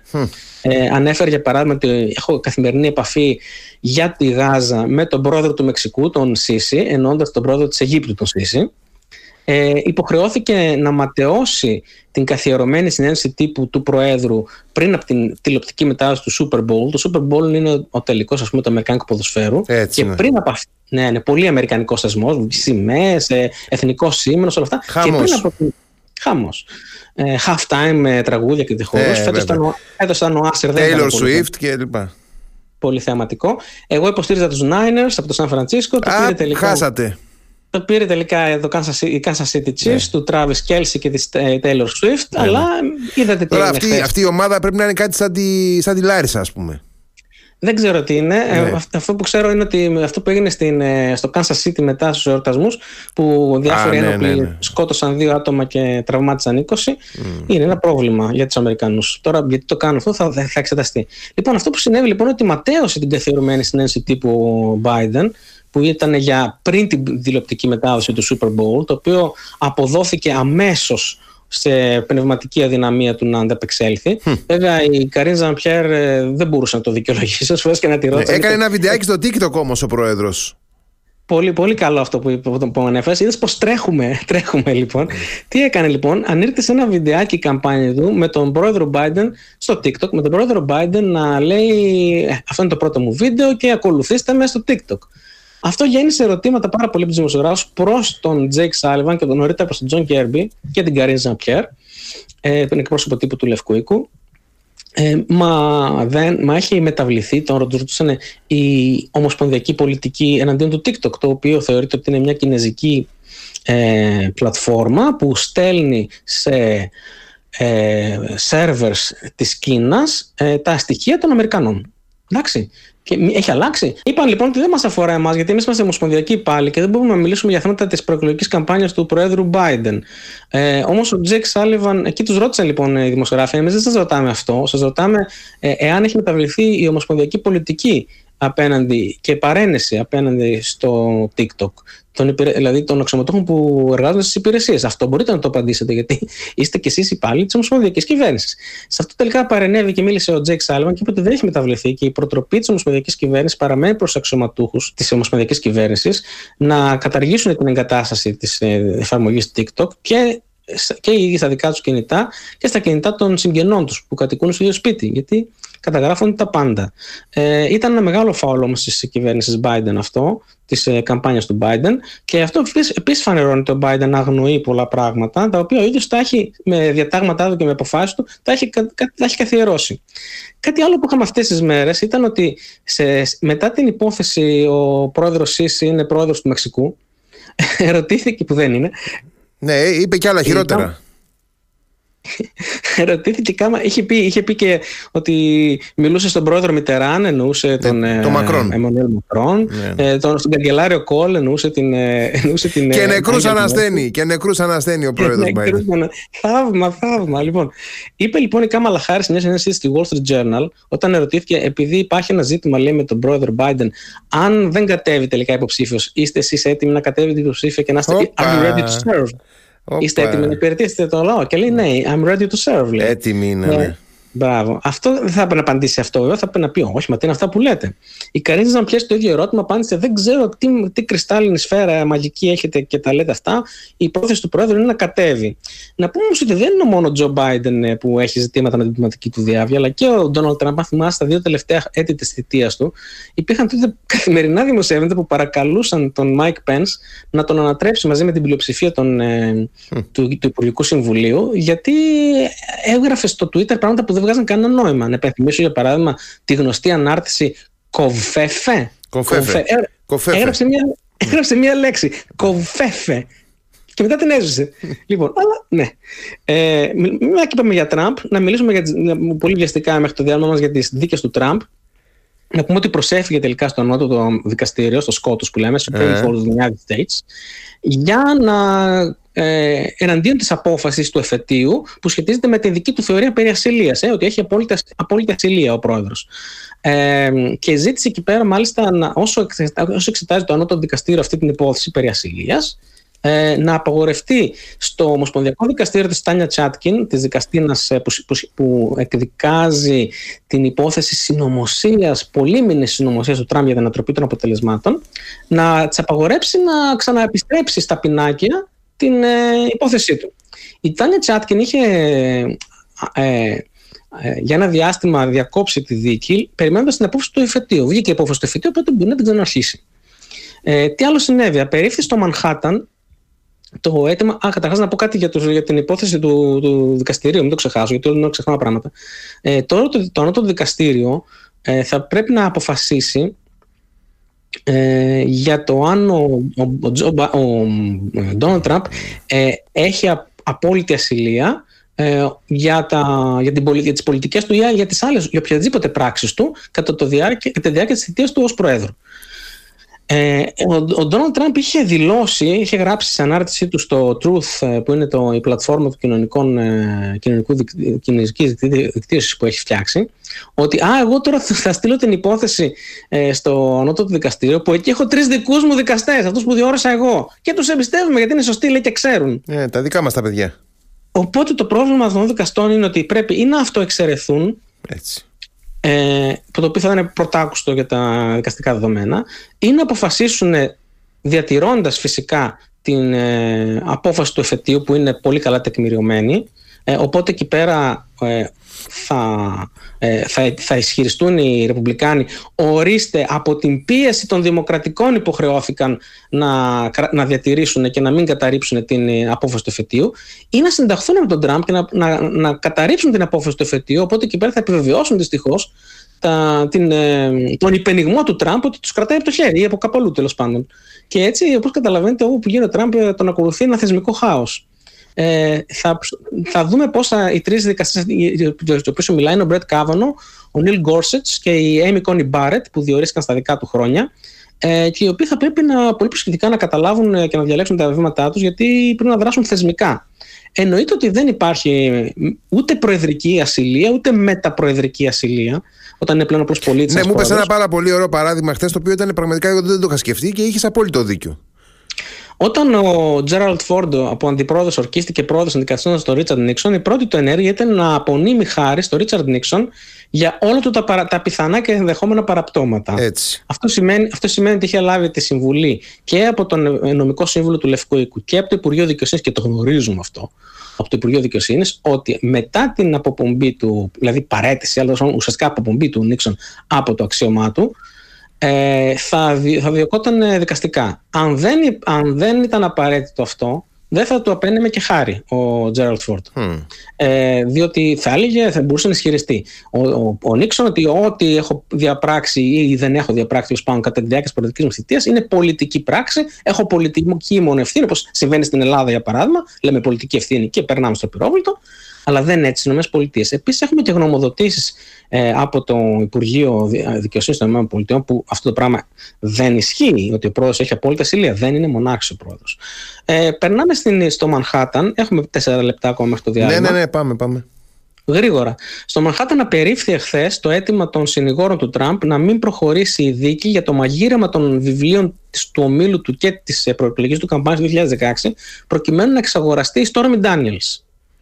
Ε, και έτσι θα γίνει η δίκη, όπως είπες και χθες στην εκπομπή, 25 Μαρτίου θα ξεκινήσει η δίκη. Θα ξεκινήσει φυσικά λίγο νωρίτερα με την επιλογή των ενόρκων, η οποία, η οποία επιλογή των ενόρκων μπορεί να κρατήσει, μια δίκη μπορεί να κρατήσει μερικές μια-δύο μια, εβδομάδες. Ε, υπενθυμίζω εδώ τα οικονομικά προβλήματα του Τραμπ ένα των δικαστηρίων. Έχει δώσει τουλάχιστον 76 εκατομμύρια από τα λεφτά της προεκλογικής του καμπάνιας αυτή τη στιγμή σε δικαστικά έξοδα στους δικηγόρους. 76 εκατομμύρια. Άλλοι ξεκινούν, άλλοι ξεκινούν με τόσα λεφτά την καμπάνια τους. Αυτός τόσα για αυτή τη δουλειά. Ναι, ναι, ναι. Χρωστάει, χρωστάει 5 εκατομμύρια και 83,3, δηλαδή 88,3 εκατομμύρια στην E. Jean Carroll που τον είχε, ε, του είχε ασκήσει μια. του είχε, είχε υποβάλει εναντίον του μια και κέρδισε τελικά μια αστική δίκη, δύο αστικές δίκες ε, για την υπόθεση σεξουαλικής της κακοποίησης και κατόπιν για την υπόθεση της δυσφήμιση της. Αυτά τα χρήματα ε, τα έχει, πρέπει να τα έχει καταθέσει είτε σε ένα λογαριασμό και να είναι αδρανοποιημένα και ακίνητα εκεί πέρα, είτε σε εγγύηση, οπότε δεν μπορεί να τα χρησιμοποιήσει. Και έρχεται και το πρόστιμο 370 εκατομμυρίων δολαρίων για το φούσκωμα και το ξεφούσκωμα των οικονομικών του ομίλου Τραμπ, τότε που φούσκωνε τα οικονομικά του για να παίρνει δάνεια ως collateral και ξεφούσκωνε τα οικονομικά του. Για να μην πληρώνει φόρους. Για να πληρώνει φόρους. Ωραίος. Πολύ ωραίος. Οπότε 370 και ε, 160, 170 κοντά εκατομμύρια δολάρια ε, ε, θα του φάνε όχι μόνο τη ρευστότητα της προεκλογικής του καμπάνιας αλλά και τη ρευστότητα της προσωπικής του περιουσίας.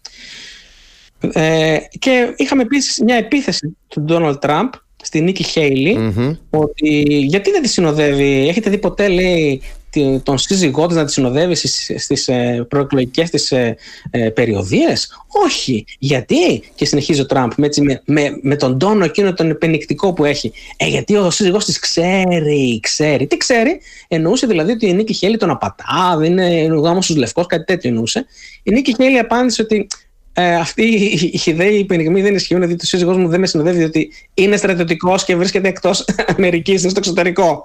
Και πού να τα ξέρει αυτά ο Ντόναλτ Τραμπ, ο οποίος είχε βάλει γιατρούς να τον απαλλάξουν από τη στράτευση τότε στο Βιετνάμ; Και, και δεν έχει καμία σχέση με το στράτευμα και δεν πρέπει αυτός ο άνθρωπος ποτέ να γίνει ξανά commander in chief, γιατί δεν κατανοείται ούτε τις οικογένειες των στρατιωτικών και τι περνάνε, ούτε τις οικογένειες των βετεράνων. Φυγόστρατο τον είπε δηλαδή, φυγόστρατο. Φυγόστρατο και δηλώ και ρίψα πει και τρέσα. Και γιοτά.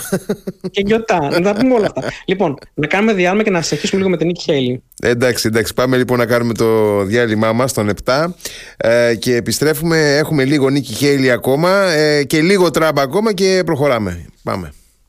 Radio Me 88,4 εδώ είμαστε συνεχίζοντας ε, τις αναλύσεις Recap και έχουμε νομίζω κάτι ακόμα για να ολοκληρώσουμε περί Νίκη Χέιλι, Στέλιο. Σωστά. Θέλω να κάνω μια μικρή παρέκβαση, γιατί τώρα το θυμήθηκα και άμα το πω θα βασανίζομαι. Θα βασανίζεσαι κι εσύ, κάψε. Να, να πω λίγο στους ακροτέ μας τι είναι το supplemental, τι περιέχει σε bullet points. Περιέχει το σημερινό supplemental, αυτό το νομοσχέδιο που έφτασε από τη, από τη Γερουσία στη Βουλή. Ναι. Δεν περιέχει ρυθμίσεις για το σύνορο, αλλά περιέχει ρυθμίσεις για τη μεταναστευτική πολιτική. Mm. Τι περιέχει, περιέχει χρήματα για 60 δισεκατομμύρια για τη βοήθεια προς την Ουκρανία καμιά 14-15 δισεκατομμύρια για, για τη βοήθεια προς το Ισραήλ. Συνδρομή, συνδρομή οικονομική και τεχνική για τις αμερικανικές δυνάμεις τη Μέση Ανατολή και την Ερυθρά Θάλασσα. Επομένως είναι αντιπατριωτικό να μην ψηφιστεί αυτό το πράγμα. Ανθρωπιστική βοήθεια προς όλους τους διεθνείς οργανισμούς τους οποίους χορηγούν οι ΗΠΑ ε, και προς Παλαιστινίους της Γάζας ε, και στο Σουδάν και στον Αγκόρνο Καραμπάχ και στην Ουκρανία φυσικά. Άρα είναι και, και αντιανθρωπιστικό να μην ψηφιστεί. Σωστά. Και ζώνες πολέμου και φυσικών καταστροφών. Πέντε, πέμπτο bullet point, επενδύσεις ε, εντός των Ηνωμένων Πολιτειών στην αμυντική βιομηχανία. Oh, Τα έχουμε ξαναπεί. Στερούν, και θέσεις εργασίας από τους Αμερικανούς. Ακριβώς. Ενεργοποιήθηκαν πάρα πολλές μονάδες παραγωγής σε 40 πολιτείες. Σε 40 πολιτείες από τις 50. Ε, κατά τα πρώτα δύο έτη, τότε με χρηματοδότηση της Βουλής Επιπελώση. Και αναζωογονήθηκε η βιομηχανία παραγωγής πυρομαχικών, οπλικών συστημάτων ε, υψηλής τεχνολογίας, αλλά και χαμηλής, ξέρω εγώ, και υποβρυχίων, που είναι πάρα πολύ χρήσιμη για την όκους. Τη συμφωνία για τα, για τα υποβρύχια της Αυστραλίας. Ενίσχυση επίσης υποδομών, δηλαδή στρατόπεδα, ξέρω εγώ, αεροδρόμια κτλ. και στρατιωτικής ετοιμότητας. Πυραυλικά, ραντάρ και όλα αυτά. Ε, αύξηση επίσης, έκτο σημείο, της παροχής στήριξης σε συμμάχους και τέρου σε Ασία και στον Ειρηνικό. Επομένως, με ποιο σκοπό, για, την, ε, για τον περιορισμό της κινέζικης επέκτασης. Επομένως, στέλνει και ένα ηχηρό μήνυμα στους εχθρούς και στους ανταγωνιστές των ΗΠΑ. Και έτσι κλείνουμε και με το supplemental. Η Νίκη Χέιλι, λοιπόν, σε μια δήλωσή της, ε, είπε το εξής, ότι προβλέπει ότι σε πολύ λίγο, δηλαδή σε 30 μέρες, είπε κάτι τέτοιο τέλος πάντων. Ε, καλά, εντάξει, όχι σε 30 ναι, μέρες. Είπε πάντως οπωσδήποτε όχι μέχρι πριν το καλοκαίρι, δεν θα είναι αντίπαλό ο Ντόναλτ Τραμπ σε εκλογές, αλλά... αλλά θα είναι, θα είναι η Κάμαλα Χάρη.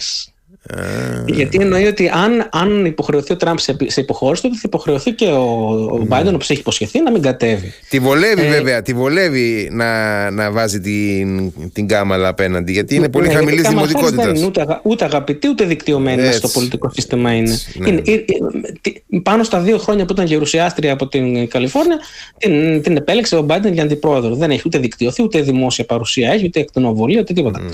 Ε, η, σε αυτή την περίπτωση, αν κατέβει η Κάμαλα Χάρη, γιατί θα αποσυρθεί ο Τζο Μπάιντεν και για λόγους φυσικά υγείας, που είναι πάρα πολύ προχωρημένη η, η κακή κατάσταση της υγείας του, ε, τότε ενδέχεται να δούμε υποψήφια αντιπρόεδρο τη Μισελ Ομπάμα.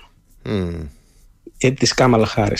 Ε, αυτό μας ενδιαφέρει. Και είχαμε και τη δήλωση του Τραμπ για το ΝΑΤΟ αυτές τις μέρες, ότι όχι μόνο ε, δεν θα στηρίξει το ΝΑΤΟ τις ευρωπαϊκές χώρες του, της συμμαχίας οι οποίες δεν πληρώνουν ε, τα, το 2% του ΕΠ τους για την ε, ενίσχυση της άμυνάς τους αλλά μόνο θα ενθαρρύνω είπε, ο είπε, θα ενθαρρύνω και τον Πούτιν να του επιτεθεί.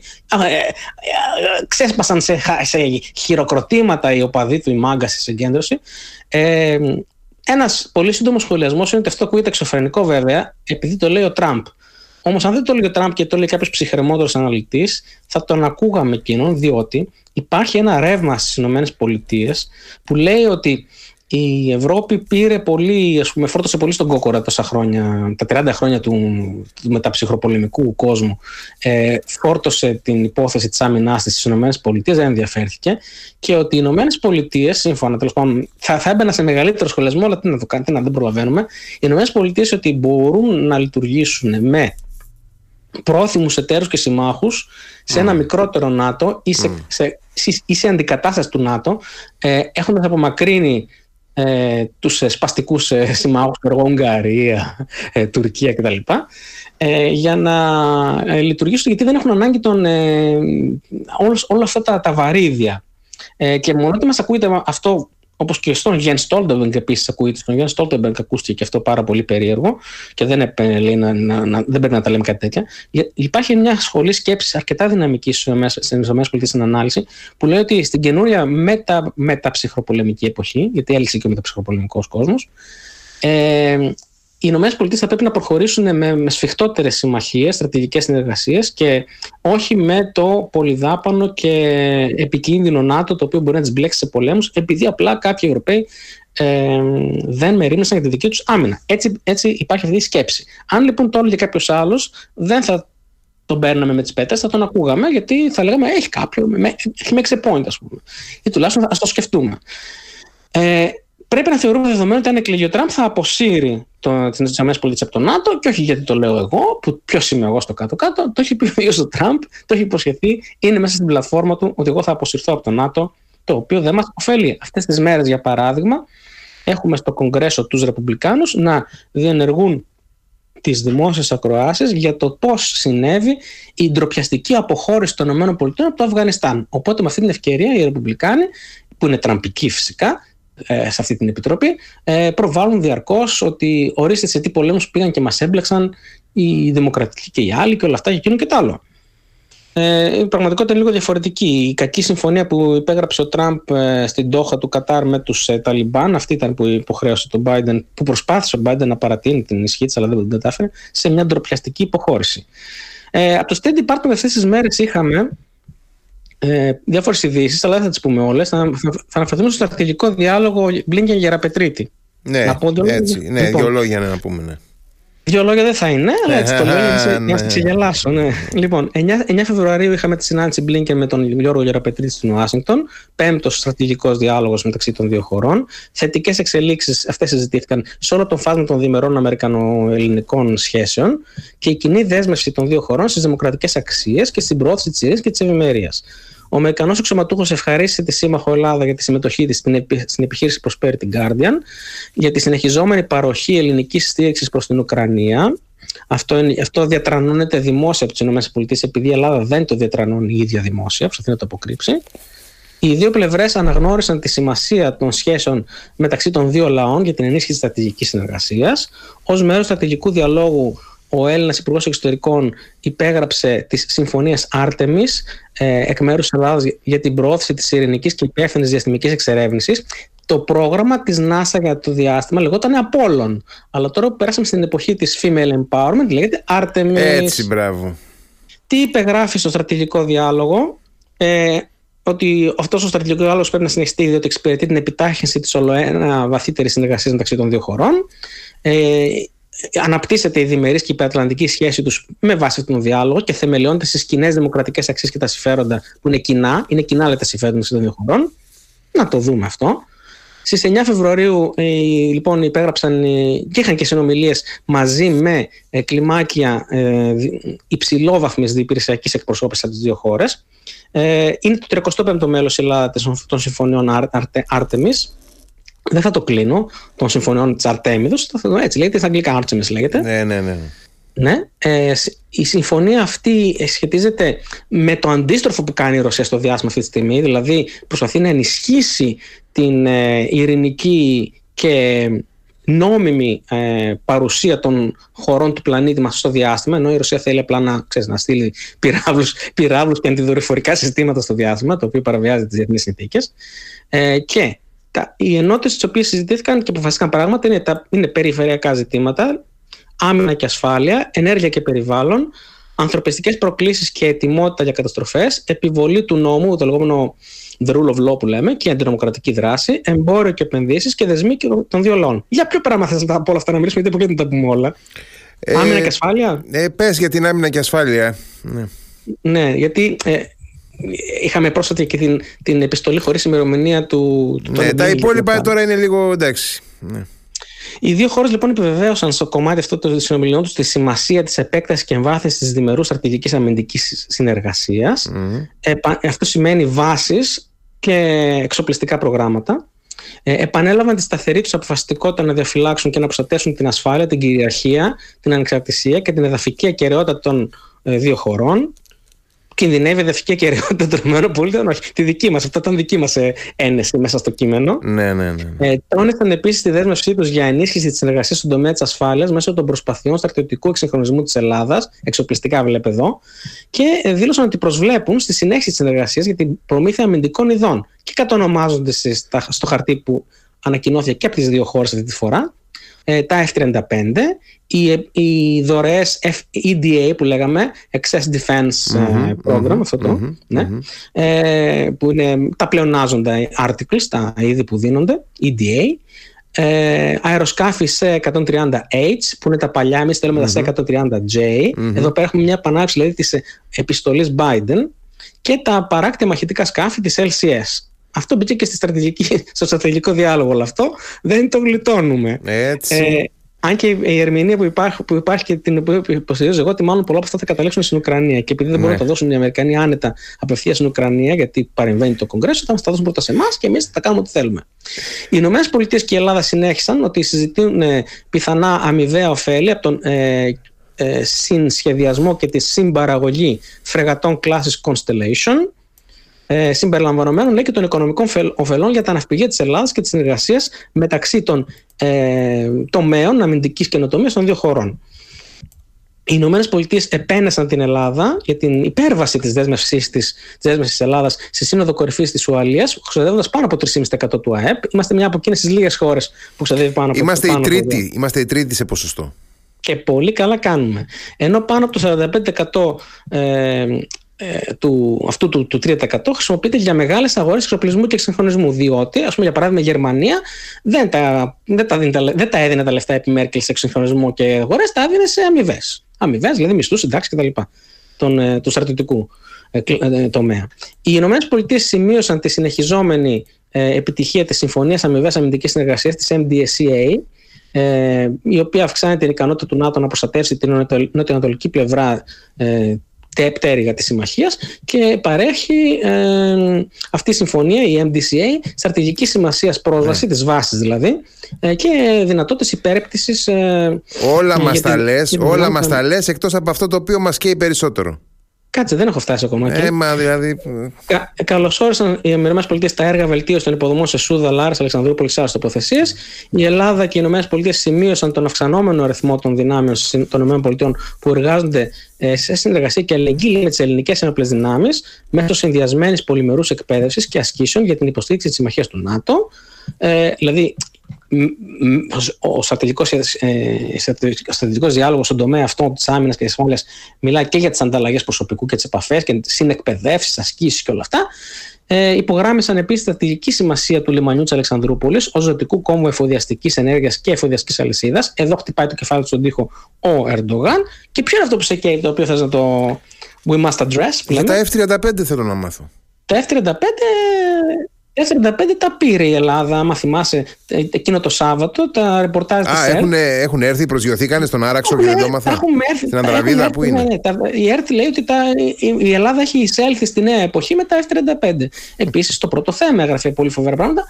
Δεν έχει στάλει ακόμα η επιστολή Blinken. Α, μπράβο στο, στο Κογκρέσο. Mm. Είναι η προπαρασκευαστική επιστολή που ενημερώνει το Κογκρέσο. Έχουμε ένα σχέδιο. Θέλετε να το προχωρήσετε. Και όταν, επαναλαμβάνω, το Κογκρέσο και η Γερουσία έχουν ολοκληρώσει τις διαβουλεύσεις μεταξύ τους και έχουν συμφωνήσει, τότε στέλνεται και η κανονική επιστολή Biden, του Προέδρου, που λέει και τώρα παρακαλώ, παρακαλώ προχωρήστε το και εγκρίνετε. Ναι. Ε, αυτό δεν έχει ξεκινήσει ούτε από τώρα, αλλά βέβαια έχει προχωρήσει τα F-16. Έχουν προχωρήσει τα F-16 της Τουρκίας. Το δικό μας δεν προχωράει.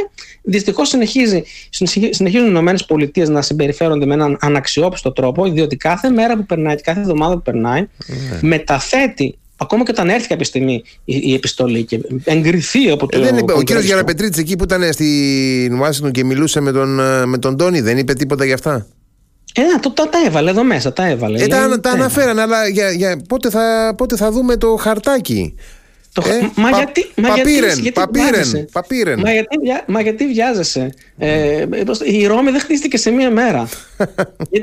Όποιος βιάζεται σκοντάφτει. Α, που να τους χτίσουνε. Σπέβδε βραδέως. Πάμε παρακάτω. Θε κι άλλες. Λοιπόν, ε, να φύγουμε από αυτό. Έχουμε κι άλλα, θα μπορούσα να πω κι άλλα, αλλά πρέπει να φύγουμε γιατί ο χρόνος είναι, πώς το λένε. Χρήμα. Ε, άμα σε ξεχωριστή εκπομπή, σε κάποιο άρθρο μπορεί να γράψω το περιεχόμενο και να το σχολιάσω, mm. ή μπορεί να μην το κάνω αυτό γιατί δεν έχω χρόνο από τη ζωή μου. Θα δούμε βέβαια. Ε, ε, Πάντως να πούμε ότι ο στρατηγικός διάλογος ε, δεν προβλήθηκε στις ΗΠΑ εκείνη τη μέρα στην ενημέρωση τύπου του, του ε, State Department, ενώ άλλες ειδήσεις μπήκαν μέσα στην ενημέρωση του τύπου. Είναι σαν, Τι εννοείς τώρα; Σαν, είναι σαν αυτό που είχε πει κάποτε ένας ε, Αμερικανός διπλωμάτης τότε που πήραμε το σχέδιο Marshall mm. και δεχτήκαμε όλους τους Αμερικανικούς όρους μετά τον πόλεμο ότι Greeks are for granted. Οι Έλληνες είναι δεδομένοι. Και Κάτσε, ποια λοιπόν, μέρα ήταν αυτό, ποια μέρα ήταν; Είχα, ναι, πριν φύγουμε από τις, από τις ΗΠΑ να πούμε ότι είχαμε χθες ένα τηλεφώνημα του Τζο Μπάιντεν προς τον Νετανιάχου τα εξής θέματα σε bullet, σε bullet points. Η πορεία των διαπραγματεύσεων για την απελευθέρωση των ομήρων, 133 μέρες όμοιροι σήμερα. Ε, είναι ο Bill Burns, εχθές ήταν στην Ιερουσαλήμ και συνδέθηκε με τον Νετανιάχου και φύγε από την Αίγυπτο και πήγε στο Ισραήλ, ο διευθυντής της CIA. Ο Biden δήλωσε τη δέσμευση των ΗΠΑ να εργαστούν άοκνα για την απελευθέρωση των ομήρων το συντομότερο δυνατόν. Μετάφραση.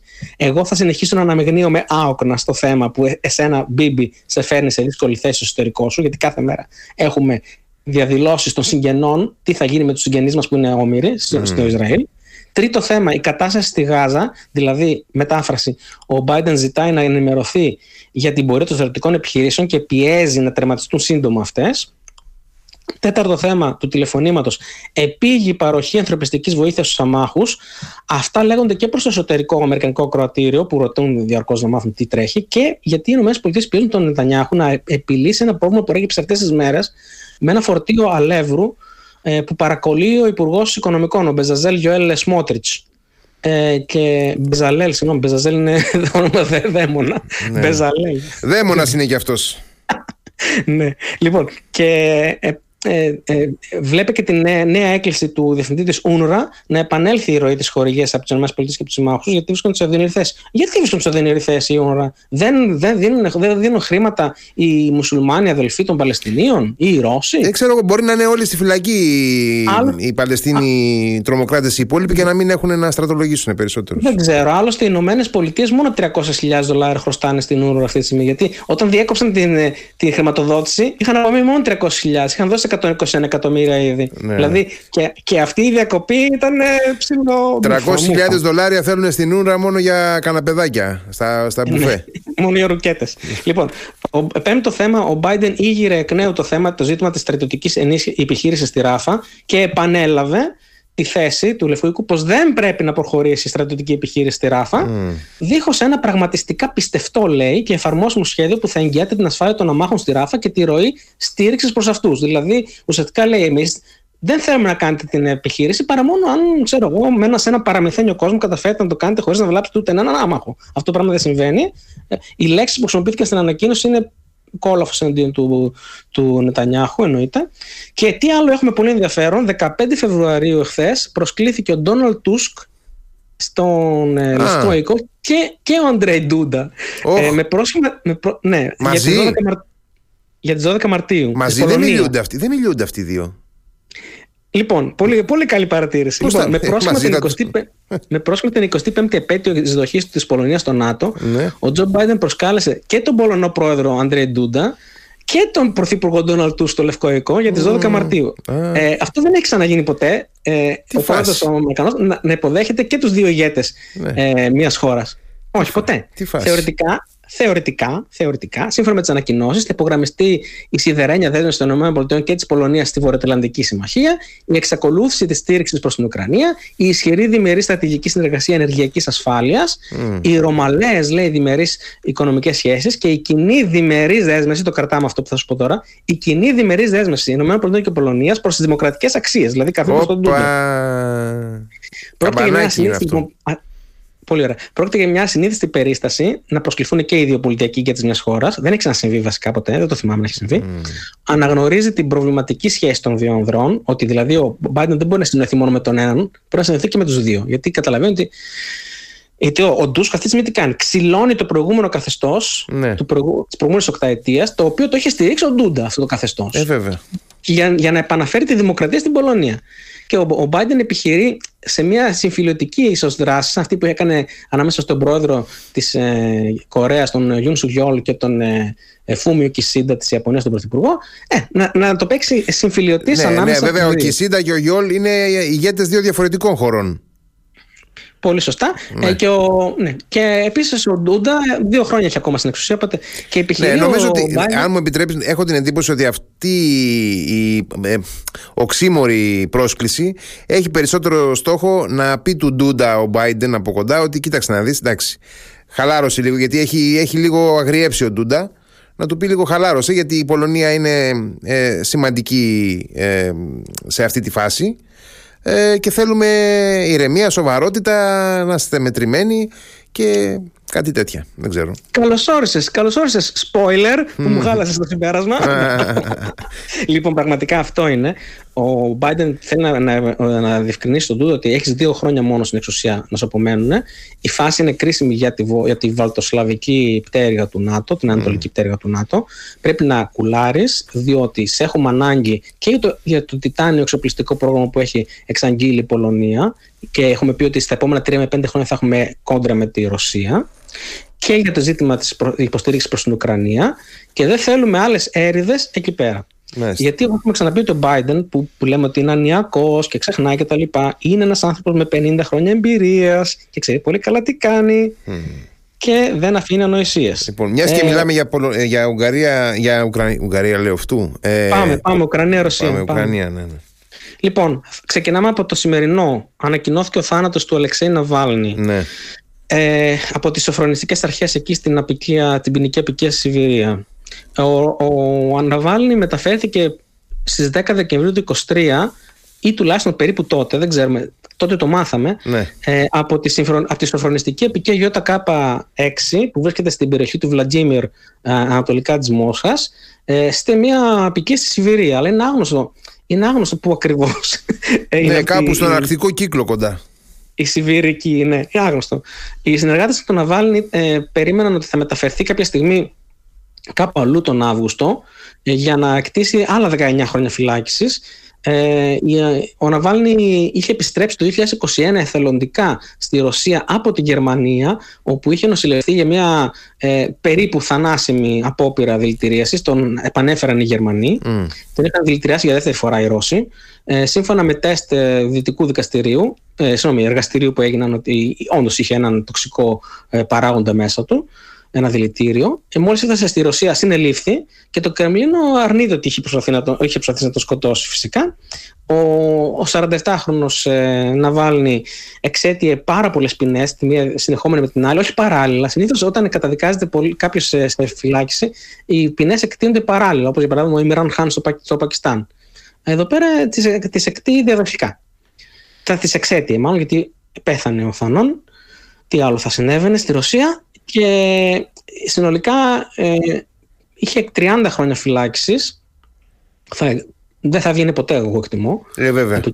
Ναι, για κατηγορία μεταξύ άλλων ότι παροθούσε σε εξτρεμιστική δράση, σε ανατροπή του καθεστώτος κτλ. Ε, περιμένουμε και τον ε, Καραμουρζά επίσης, τον, ε, τον συνεργάτη του, όπου να είναι να πεθάνει, ο οποίος ήταν επίσης σε πολύ άσχημη. Ε, Δυστυχώς έχει σοβαρά προβλήματα υγείας. Ναι. ναι, από πριν, από πριν. Ε, και είπα, είπαν ότι είναι πέθανε από θρόμβωση. Ε, ο Πεσκόφ είπε ότι δεν έχω ιδέα τι είναι αυτό. Ε, θα αναμένω, λέει, ενημέρωση και εγώ, λέει από Πεσκόφ, από τις αρχές. Ε, φυσικά, τι να πούμε, ο καθένας ας βγάλει συμπέρασμα τι τρέχει. Ε, να, να παραμείνουμε στη Ρωσία και να πούμε ότι, συγγνώμη, στον πόλεμο της Ρωσίας-Ουκρανίας να πούμε ότι είχαμε τη βήθηση ακόμα ενός ε, ρωσικού σκάφους στη Μαύρη Θάλασσα. Αποβατικού σκάφους, ναι. Ναι, ναι, ναι, λοιπόν. Ε, είναι το Τσέζαρ Κούνικοφ, το οποίο εμείς το είχαμε αναφέρει σε μια ανασκόπηση. Μας είχα αναφέρει επίτηδες όλα τα σκάφη που υπάρχουν της Ρωσίας εκεί, ένα προς ένα, διότι ό,τι πιάσω στο στόμα μου βουλιάζει. Μόνο ο Βασίλη Οικιλιά είπαμε δεν βουλιάζει ακόμα. Λοιπόν, η Ουκρανία ανακοίνωσε την Τετάρτη βήθησε ακόμα ένα ρωσικό αποβατικό στα ανοιχτά των ακτών της Κρυμαίας, ε, στην, ε, κοντά στην Αλούπκα, που είναι μια πόλη στα νότια της Κρυμαίας, με μη επανδρομένα σκάφη ε, Μαγκούρα V5. Αυτό το ανακοίνωσε η στρατιωτική υπηρεσία πληροφοριών της Ουκρανίας, η ΧΟΥΡ. Μαγκούρα; Ε, Μαγκούρα, ναι. Ε, αυτό είναι ένα drone θαλάσσιο. Ναι. Είναι ένας, ένα μαύρο ταχύπλο. Είναι 50, 50 μίλια την ώρα τρέχει ναι. και κουβαλάει περίπου 350 κιλά. Εν τω μεταξύ, αν μου επιτρέψετε, θα κάνω μια παρένθεση.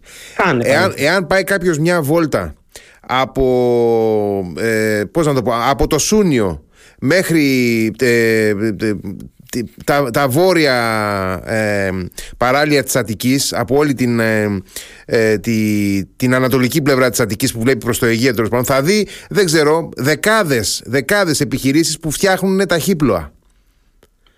Και δεν έχουμε καταφέρει ως χώρα να θέσουμε σε παραγωγή ένα ε, θαλάσσιο drone για τέτοιες περιπτώσεις καταστροφών ας πούμε ένα, ένα πάμφθινο όπλο ουσιαστικά το οποίο μέσα στη μορφολογία του Αιγαίου Πελάγους θα μπορούσε να είναι άκρος θανάσιμο. Αυτό κλείνω την παρένθεση και σου δίνω το λόγο πάλι και συγγνώμη που σε διάκοψα. Λοιπόν, συμφωνώ πάρα πολύ με αυτό που λες, διότι σκέψω ότι μια εμπόλεμη χώρα με, με περιορισμένα μέσα αυτή τη στιγμή και τεχνολογικά και υλικά, η Ουκρανία φτιάχνει τέτοια drones. Στην αρχή τα, φτιάχνει από jet ski, τώρα τα φτιάχνει από μικρά ταχύπλοα και έχει μια γκάμα από τέτοια τα οποία τα εξελίσσει διαρκώς ε, και τα σχέδιά τους έχουν κυκλοφορήσει. Ειδικά, όπως είπες, μέσα στο σκηνικό, το γεωγραφικό σκηνικό του Αιγαίου, με τα τόσα πολλά νησάκια και τους όρμους, που εμείς είμαστε και ιστορικοί και θυμόμαστε ότι στους ε, μέσους χρόνους και τους πρώιμους νεότερους υπήρχε και, υπήρχαν τόσοι πολλοί όρμοι και ορμίσχοι που ήταν καταφύγιος για πειρατές. Ε, θα μπορούσαν να, να, να, κρύβονται άπειρα τέτοια μικρά και να, και να λυθεί ένα μικρό μέρος, ένα μέρος τέλος πάντων, στον πόλεμο όλα χρειάζονται, ένα μέρος της άμυνας του Αιγαίου εναντίον ε, ρωσικών, ε, συγνώμη, τουρκικών αποβατικών. και οι Τούρκοι έχουν φτιάξει έναν πολύ πολύ μεγαλύτερο στόλο ε, αριθμητικά τουλάχιστον από εμάς. Ε, το βίντεο που κυκλοφόρησε από την Χουρ δείχνει το πλοίο και πριν και μετά την επίθεση, μια έντονη επίσης έκρηξη και μετά φωτιά και βυθίζεται. Οι Ρώσοι αξιωματούχοι είπαν ότι δεν έχουν ιδέα τι είναι αυτό που λέτε, δεν συνέβη ποτέ. Ναι. Ε, μάλιστα βγήκε και μια ανακοίνωση ότι κατε, ότι λέει ε, κατερρίφθησαν έξι ουκρανικά μη επανδρομένα αεροσκάφη πάνω από τη Μαύρη Θάλασσα κατά τη διάρκεια της νύχτας. Αυτό μόνο λέει έχουν να σχολιάσουν. Ο, Πεσκόφ είπε, ο Πεσκόφ είπε: Δεν έχω κάτι να πω. Οι στρατιωτικοί του Υπουργείου Άμυνας να απαντήσουν. ε, αυτό που γνωρίζουμε είναι ότι βυθίστηκε. Ότι περίπου 87 άτομα του πληρώματος ή 90, γιατί αυτά τα ροπούχα έχουν. Ροπούχας σημαίνει βάτραχος. Είναι πολωνική λέξη. Ε, αυτά τα ροπούχα έχουν περίπου 87-90 άτομα πλήρωμα. Ναι. Ε, αγνοείται η τύχη του αυτού του πληρώματος διότι είναι γνωστό ότι δεν, υπή, δεν υπάρχουν ποτέ ρωσικές ε, επιχειρήσεις έρευνας και διάσωσης. Ποτέ, ποτέ. οπότε ψάρια. Ε, το, ένα κανάλι του Telegram το Rebar ε, που βρίσκεται που ας πούμε, πρόσκειται στο ε, Ρωσικό Υπουργείο Άμυνας ε, επιβεβαίωσε ότι συνέβη. Ένα άλλο επίσης ε, Telegram, του Telegram, το Dva Majora, δηλαδή δύο, δύο ταγματάρχοι σημαίνει αυτό. Ε, έγραψε ότι το πλήρωμα επέζησε. Αυτό δεν το πιστεύουμε γιατί, γιατί δεν, δεν υπάρχει τέτοια δυνατότητα έρευνας και ανάσες. Αλλά ας πούμε ότι επέζησε. Το πλήρωμα έγινε το θαύμα. Έβαλε το χέρι του κάποιος Άγιος Ρώσο ε, και σώθηκε. Ε, γενικά τα κανάλια αυτά των, των mill bloggers ε, ε, κάνουν κάποια αντιπολίτευση στον Πούτιν και ε, ε, φανερώνουν πράγματα από το Υπουργείο Άμυνας. Ε, ναι, αντιπολίτευση ότι δεν είναι αρκετά ε, αποφασιστικός ο πόλεμος. Ναι, ναι, ότι δεν είμαστε αρκετά σκληροί. Βομβαρδίστε τους με πυρηνικά. Ε, το Τσέζαρ Κούνικοφ, δηλαδή ο Κέστερα Κούνικοφ, ήταν ένας σοβιετικό ήρωας ε, του Δευτέρου Παγκοσμίου Πολέμου. Mm. Ε, η Ουκρανία λοιπόν έχει ακόμα ένα βυθίσει μετά το Ιβάνοβετς που είχαμε πριν από δύο εβδομάδες που είχε βυθιστεί. Νωρίτερα είχαμε τον Δεκέμβρη, τέλη Δεκεμβρίου του 2023 το Νοβοτσερκάσκ ε, και στη Φεοντοσία ε, και το Σαράτοφ ε, στο λιμάνι του Μπερντιάνσκ το Μάρτιο του 2022. Και φυσικά είχαμε κι άλλα κι άλλα κι άλλα. Το, περίπου το 20, 25%, του, 25% του ρωσικού στόλου έχει, έχει βυθιστεί μέχρι τώρα.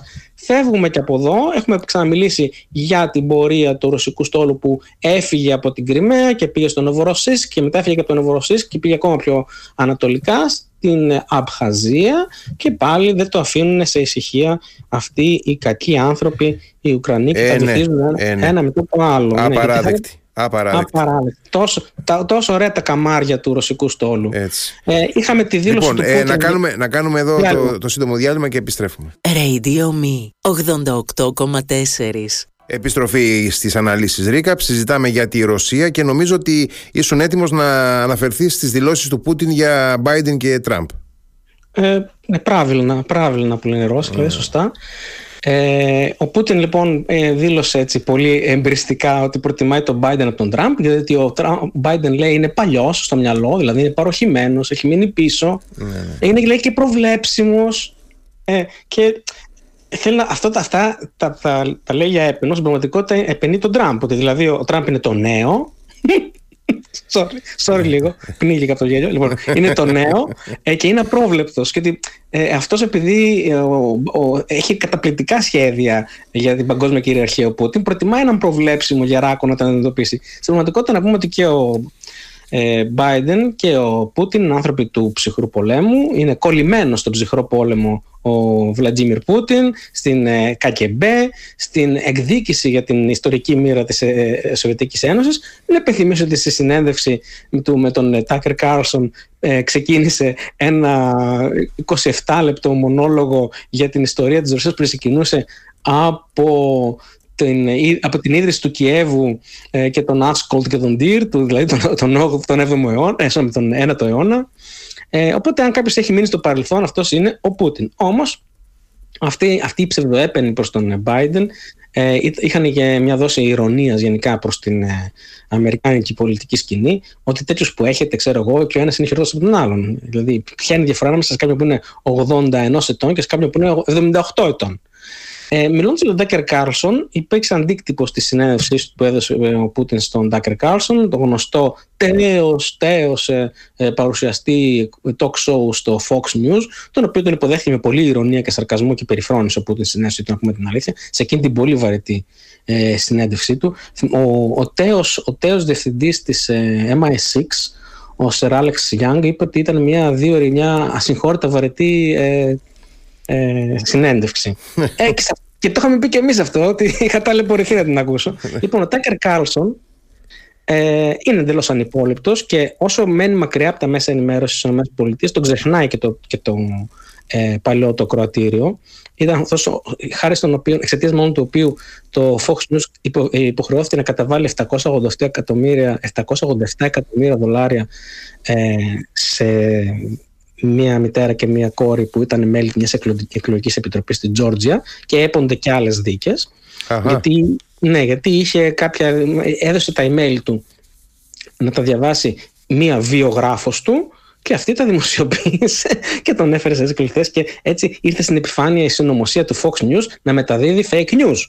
Ο Τάκερ Κάλσον λοιπόν προσήλθε στο World Government Summit που ήταν, είναι η σύνοδος ε, παγκόσμιας διακυβέρνησης στο Ντουμπάι 12-14 Φεβρουαρίου. Ε, είναι μια σύνοδος η οποία λειτουργεί σαν ας πούμε αντιδυτικό αντίβαρο ε, προς, το, προς τη Σύνοδο Ασφαλείας του Μονάχου που έχουμε αυτές τις μέρες τώρα. Έχει ξεκινήσει ήδη. Ε, ναι, βέβαια, είναι από σήμερα το πρωί. Ναι, πολύ σημαντική σύνοδος. Αυτή έγινε στο Ντουμπάι 12 με 14 Φεβρουαρίου. Εκεί πηγαίνουν συνήθως άνθρωποι του αραβικού κόσμου, του παγκόσμιου νότου. Φιλο... Ήταν, είναι πολύ φιλορωσικό το φόρουμ. Εκεί είπε ο Θάγκαρ Κάουσον ορισμένες ανοησίες για, για την. είπε ότι ε, πήγα στη Μόσχα και ήταν πάρα πολύ καθαρή η Μόσχα και ήταν όλο, υπήρχε μεγάλη καθαριότητα. Ναι, είδα και κάτι άλλα βιντεάκια που κυκλοφόρησε που ε, πήγε σε ένα ρώσικο σούπερ μάρκετ και, και βρήκε φοβερά επιστημ, ε, επαναστατική ιδέα το ότι βάζουμε κέρμα στο καρότσι ε, του σούπερ μάρκετ για να το επιστρέφουμε πίσω μετά για να μην το παίρνουμε σπίτι μας το καρότσι. Ε, το, ε, στη Ρωσία το πρώτο είδε αυτό, δεν, έχει, δεν το έχει ακούσει ας πούμε ότι γίνεται και πουθενά αλλού. Έτσι, του, φάνηκε, του φάνηκε υπερβολικά έτσι, η επαναστατική ιδέα αυτή. Who would you have thought που θα λέγαμε. Ποιος θα μπορούσε να το σκεφτεί ε, κάτι ναι, τέτοιο; Ναι. Ε, ο Tucker Carlson από τότε που έφυγε από το, από το Fox News ε, γυρίζει γενικά βίντεο τα οποία είναι ντροπιαστικά, ας πούμε. Ε, επενεί διαρκώς και το κυβερνητικό μοντέλο του Πούτιν, ότι είναι strongman ο Πούτιν, ότι είναι ένας ισχυρός, ξέρω εγώ, τύρανος κτλ. Αυτό είναι για καλό. Ε, κατηγόρησε την πατρίδα του σε αυτή την ομιλία που έκανε, σε αυτή τη συνέντευξη που έδωσε στο φόρουμ, όπου ο συντονιστής τέλος πάντων που του έπαιρνε συνέντευξη δεν έκανε ερωτήσεις. Πιο πολύ ε, έκανε, έκανε τοποθετήσεις με ερωτηματικό. Έλεγε Συμφωνείτε δηλαδή, κύριε Κάρλσον, ότι ο Τζο Μπάιντεν είναι εκτός τόπου και χρόνου και ότι είναι ο αδιάλογο κτλ. Μμ. Λέει ναι, ναι, ναι, συμφωνώ, συμφωνώ. Ήταν μια ντροπιαστική εικόνα. Ε, τι φανερώνει όμως αυτό, φανερώνει ότι υπάρχει μια απόγνωση στη Μόσχα ε, και προκειμένου να ανοίξει έναν δρόμο για να διαχυθεί η προπαγάνδα της προς την Αμερική, προσέλαβε αυτόν τον καταγέλαστο ανυπόληπτο πρόσωπο, τον Τάκερ Κάρλσον. Έχει μια ακόμα μια πελατεία ο Τάκερ Κάλσον ενημερωτική. Αυτή η σκληροπυρηνική που ούτω ή άλλω θα ψήφιζαν Τραμπ, βέβαια, και δεν, δεν απλά χαλιβδώνεται, θα έλεγε κανείς περισσότερη αποφασιστικότητά τους. Έτσι να το πούμε αυτό. Ε, αυτό ήταν για το, ήθελα να πω για το, για το Government Summit. Για να περάσουμε γρήγορα στα επόμενα θέματα, είχαμε αυτές τις μέρες, είπαμε, ε, Ramstein Group, στην Ευρώπη. Ναι, πριν από τη σύνοδο του Μονάχου είχαμε αυτά. Ramstein Group, είχαμε σύνοδο ναι. Υπουργών, Υπουργών Άμυνας του ΝΑΤΟ. Αυτό με ενδιαφέρει πάρα πολύ. Είχαμε λοιπόν σύνοδο των Υπουργών Άμυνας του ΝΑΤΟ ε, και σύνοδο της Επιτροπής του ΝΑΤΟ, ΝΑΤΟ Ουκρανίας. Ε, εκεί βρέθηκε ο Νίκος Δένδιας ε, και θα πω δύο πράγματα και γι' αυτό. Να ξεκινήσω λίγο να πω τι περίπου, τι περίπου αποφασίστηκε ε, στο ΝΑΤΟ, στη Σύνοδο των Υπουργών Άμυνας 15 Φεβρουαρίου. Ε, θα επιταχυνθούν οι εργασίες για την εξέβρεση πόρων για τα νέα αμυντικά σχέδια του ΝΑΤΟ και για την ενίσχυση της παρατλαντική αμυντικής βιομηχανικής βάσης συμμαχίας. Είναι αποφάσεις από την Σύνοδο της Μαδρίτης το 22 και από τη Σύνοδο του Βίλνιους το 23. Και ακόμα δεν έχει προχωρήσει. Πρέπει να βρεθούν πόροι για την ενίσχυση της αμυντικής βιομηχανικής βάσης. Γιατί δεν μπορούμε να περιμένουμε όλο από τη, από τη Νότια Κορέα. Ε, ο Γενικός Γραμματέας ζήτησε επενδύσεις από τις χώρες μέλη του ΝΑΤΟ. Είπε ότι είναι θετικό ότι 18 σύμμαχοι θα δαπανίσουν φέτος το 2% του ΑΕΠ τους για την άμυνα. Είναι mm-hmm. εξαπλάσια συγγνώμη αύξηση από, τα, από μόλις τρεις συμμάχους το 2014 το, όταν πρώτο ξεκίνησε αυτή η δέσμευση η οποία είναι, ε, επαφίεται στο φιλότιμο, εντάξει, στον πατριωτισμό τους. Mm. Δεν υπάρχει όπως νομίζει ο Τραμπ ότι υπάρχει κάποια υποχρέωση. Είναι δέσμευση έτσι από μόνοι τους ο κάθε σύμμαχος. Ό,τι μπορεί κάνει. Ε, το 2024 είπε ο, ο Στόλτεμπεργκ, το ΝΑΤΟ ε, θα επενδύσει συνολικά 300, ε, στην Ευρώπη 380 δισεκατομμύρια δολάρια για την άμυνα, που είναι η για πρώτη φορά που συμβαίνει αυτό το πράγμα, τόσο πολλά λεφτά σε ένα έτος από την Ευρώπη. Μέχρι το τέλος του 2024 και οι σύμμαχοι και ο Καναδάς, αφήνει έξω τις ΗΠΑ, θα έχουν προσθέσει πάνω από 600 δισεκατομμύρια δολάρια για την άμυνα από, τότε που, από το 2014 που δόθηκε αυτή η υπόσχεση για το 2% του ΕΠ. Παραδέχθηκε ότι έχουμε πολύ, πολύ δρόμο ακόμα, αλλά έχουμε σημειώσει κάποια πρόοδο, λέει. Συζήτησαν οι υπουργοί την αύξηση της παραγωγής πυρομαχικών που κάθε φορά το συζητάνε και πιο πολύ μιλάνε παρά, παρά παράγουμε ε, πυρομαχικά. Ο Στόλτεμπεργκ είπε ότι για να συμβεί αυτό θα πρέπει οι χώρες που αυτοί οι Υπουργοί Άμυνας εκπροσωπούν, επιτέλους να υπογράψουν συμβάσεις. Διότι οι κατασκευαστές ζητούν συμβάσεις. Και εμείς δεν το κάνουμε, μόνο το συζητάμε προκειμένου ξέρεις, για να γεμίσουμε τα αποθέματά μας και να έχουμε να στείλουμε και στην Ουκρανία. Μάλιστα, ο Στόλτεμπεργκ είπε ότι πρέπει να εγκαταλείψουμε τους ράθιμου ρυθμούς της ε, ε, ειρήνης και να περάσουμε σε μια παραγωγή υψηλού ρυθμού που περνούν οι, οι καιροί των συγκρούσεων. Και αμέσως μετά είπε ότι δεν εννοώ ότι επίκειται σύγκρουση, εδώ υπάρχει μια διαφοροποίηση από το, από το στρατιωτικό συμβούλιο του ΝΑΤΟ, το Ρόμπ Μπάουρ που είχαμε ακούσει πριν από, λίγο, πριν από λίγο καιρό, να λέει ότι σε 3 5 χρόνια θα έχουμε σύγκρουση με την ε, Ρωσία. Mm. Ε, λέει δεν εννοώ ότι ε, επίκειται αύριο Παρασκευή, ξέρω εγώ που σήμερα έχουμε Παρασκευή. Ε, λέω ότι, λέει πάντως ότι πρέπει, είναι καιρό συγκρούσεων. Γιατί πληθαίνουν οι συγκρούσεις γύρω μας. Πληθαίνουν, δεν είναι λίγες. Ε, συνεχίζει ο, συνέχισε ο ε, Στόλτεμπεργκ ότι θα κερδίσουμε και θέσεις ε, εργασίας υψηλής εξειδίκευσης. Δηλαδή υπάρχουν και ωφέλη για την οικονομία, δεν είναι μόνο για να στηβάζουν από θέματα, μην φανταστείτε εσείς οι ειρηνόφιλοι, οι διάφοροι, και κατεβείτε με, τίποτα πλακάτ ή κολλάτε τα χέρια σας κάτω στους οδοστρώματα με ρητίνη, που τα κάνουν αυτά στη Γερμανία. Ε, είπε ότι η, η, η ειρήνη δεν πρέπει να θεωρείται μια δεδομένη υπόθεση και κατακτιέται. Είναι, είναι κάτι το οποίο με αγώνα κατακτιέται. Εδώ πέρα απηχεί αυτή τη θέση που είχε πει ο Ολλανδός Ναύαρχο ο Ρομπ Μπάουρ. Τα ίδια λόγια είχε πει σε συνέντευξη τότε, τότε των στρατηγών του ΝΑΤΟ ε, εξήγησε ότι το ΝΑΤΟ εξασφαλίζει, συνεχίζει να εξασφαλίζει πως δεν υπάρχει περιθώριο για τη Μόσχα να προβεί σε κάποιο λάθος στους υπολογισμούς της και από λάθος υπολογισμούς να, να, να ε, εισβάλλει σε κάποια ανατολική χώρα. Θα το δούμε αυτό.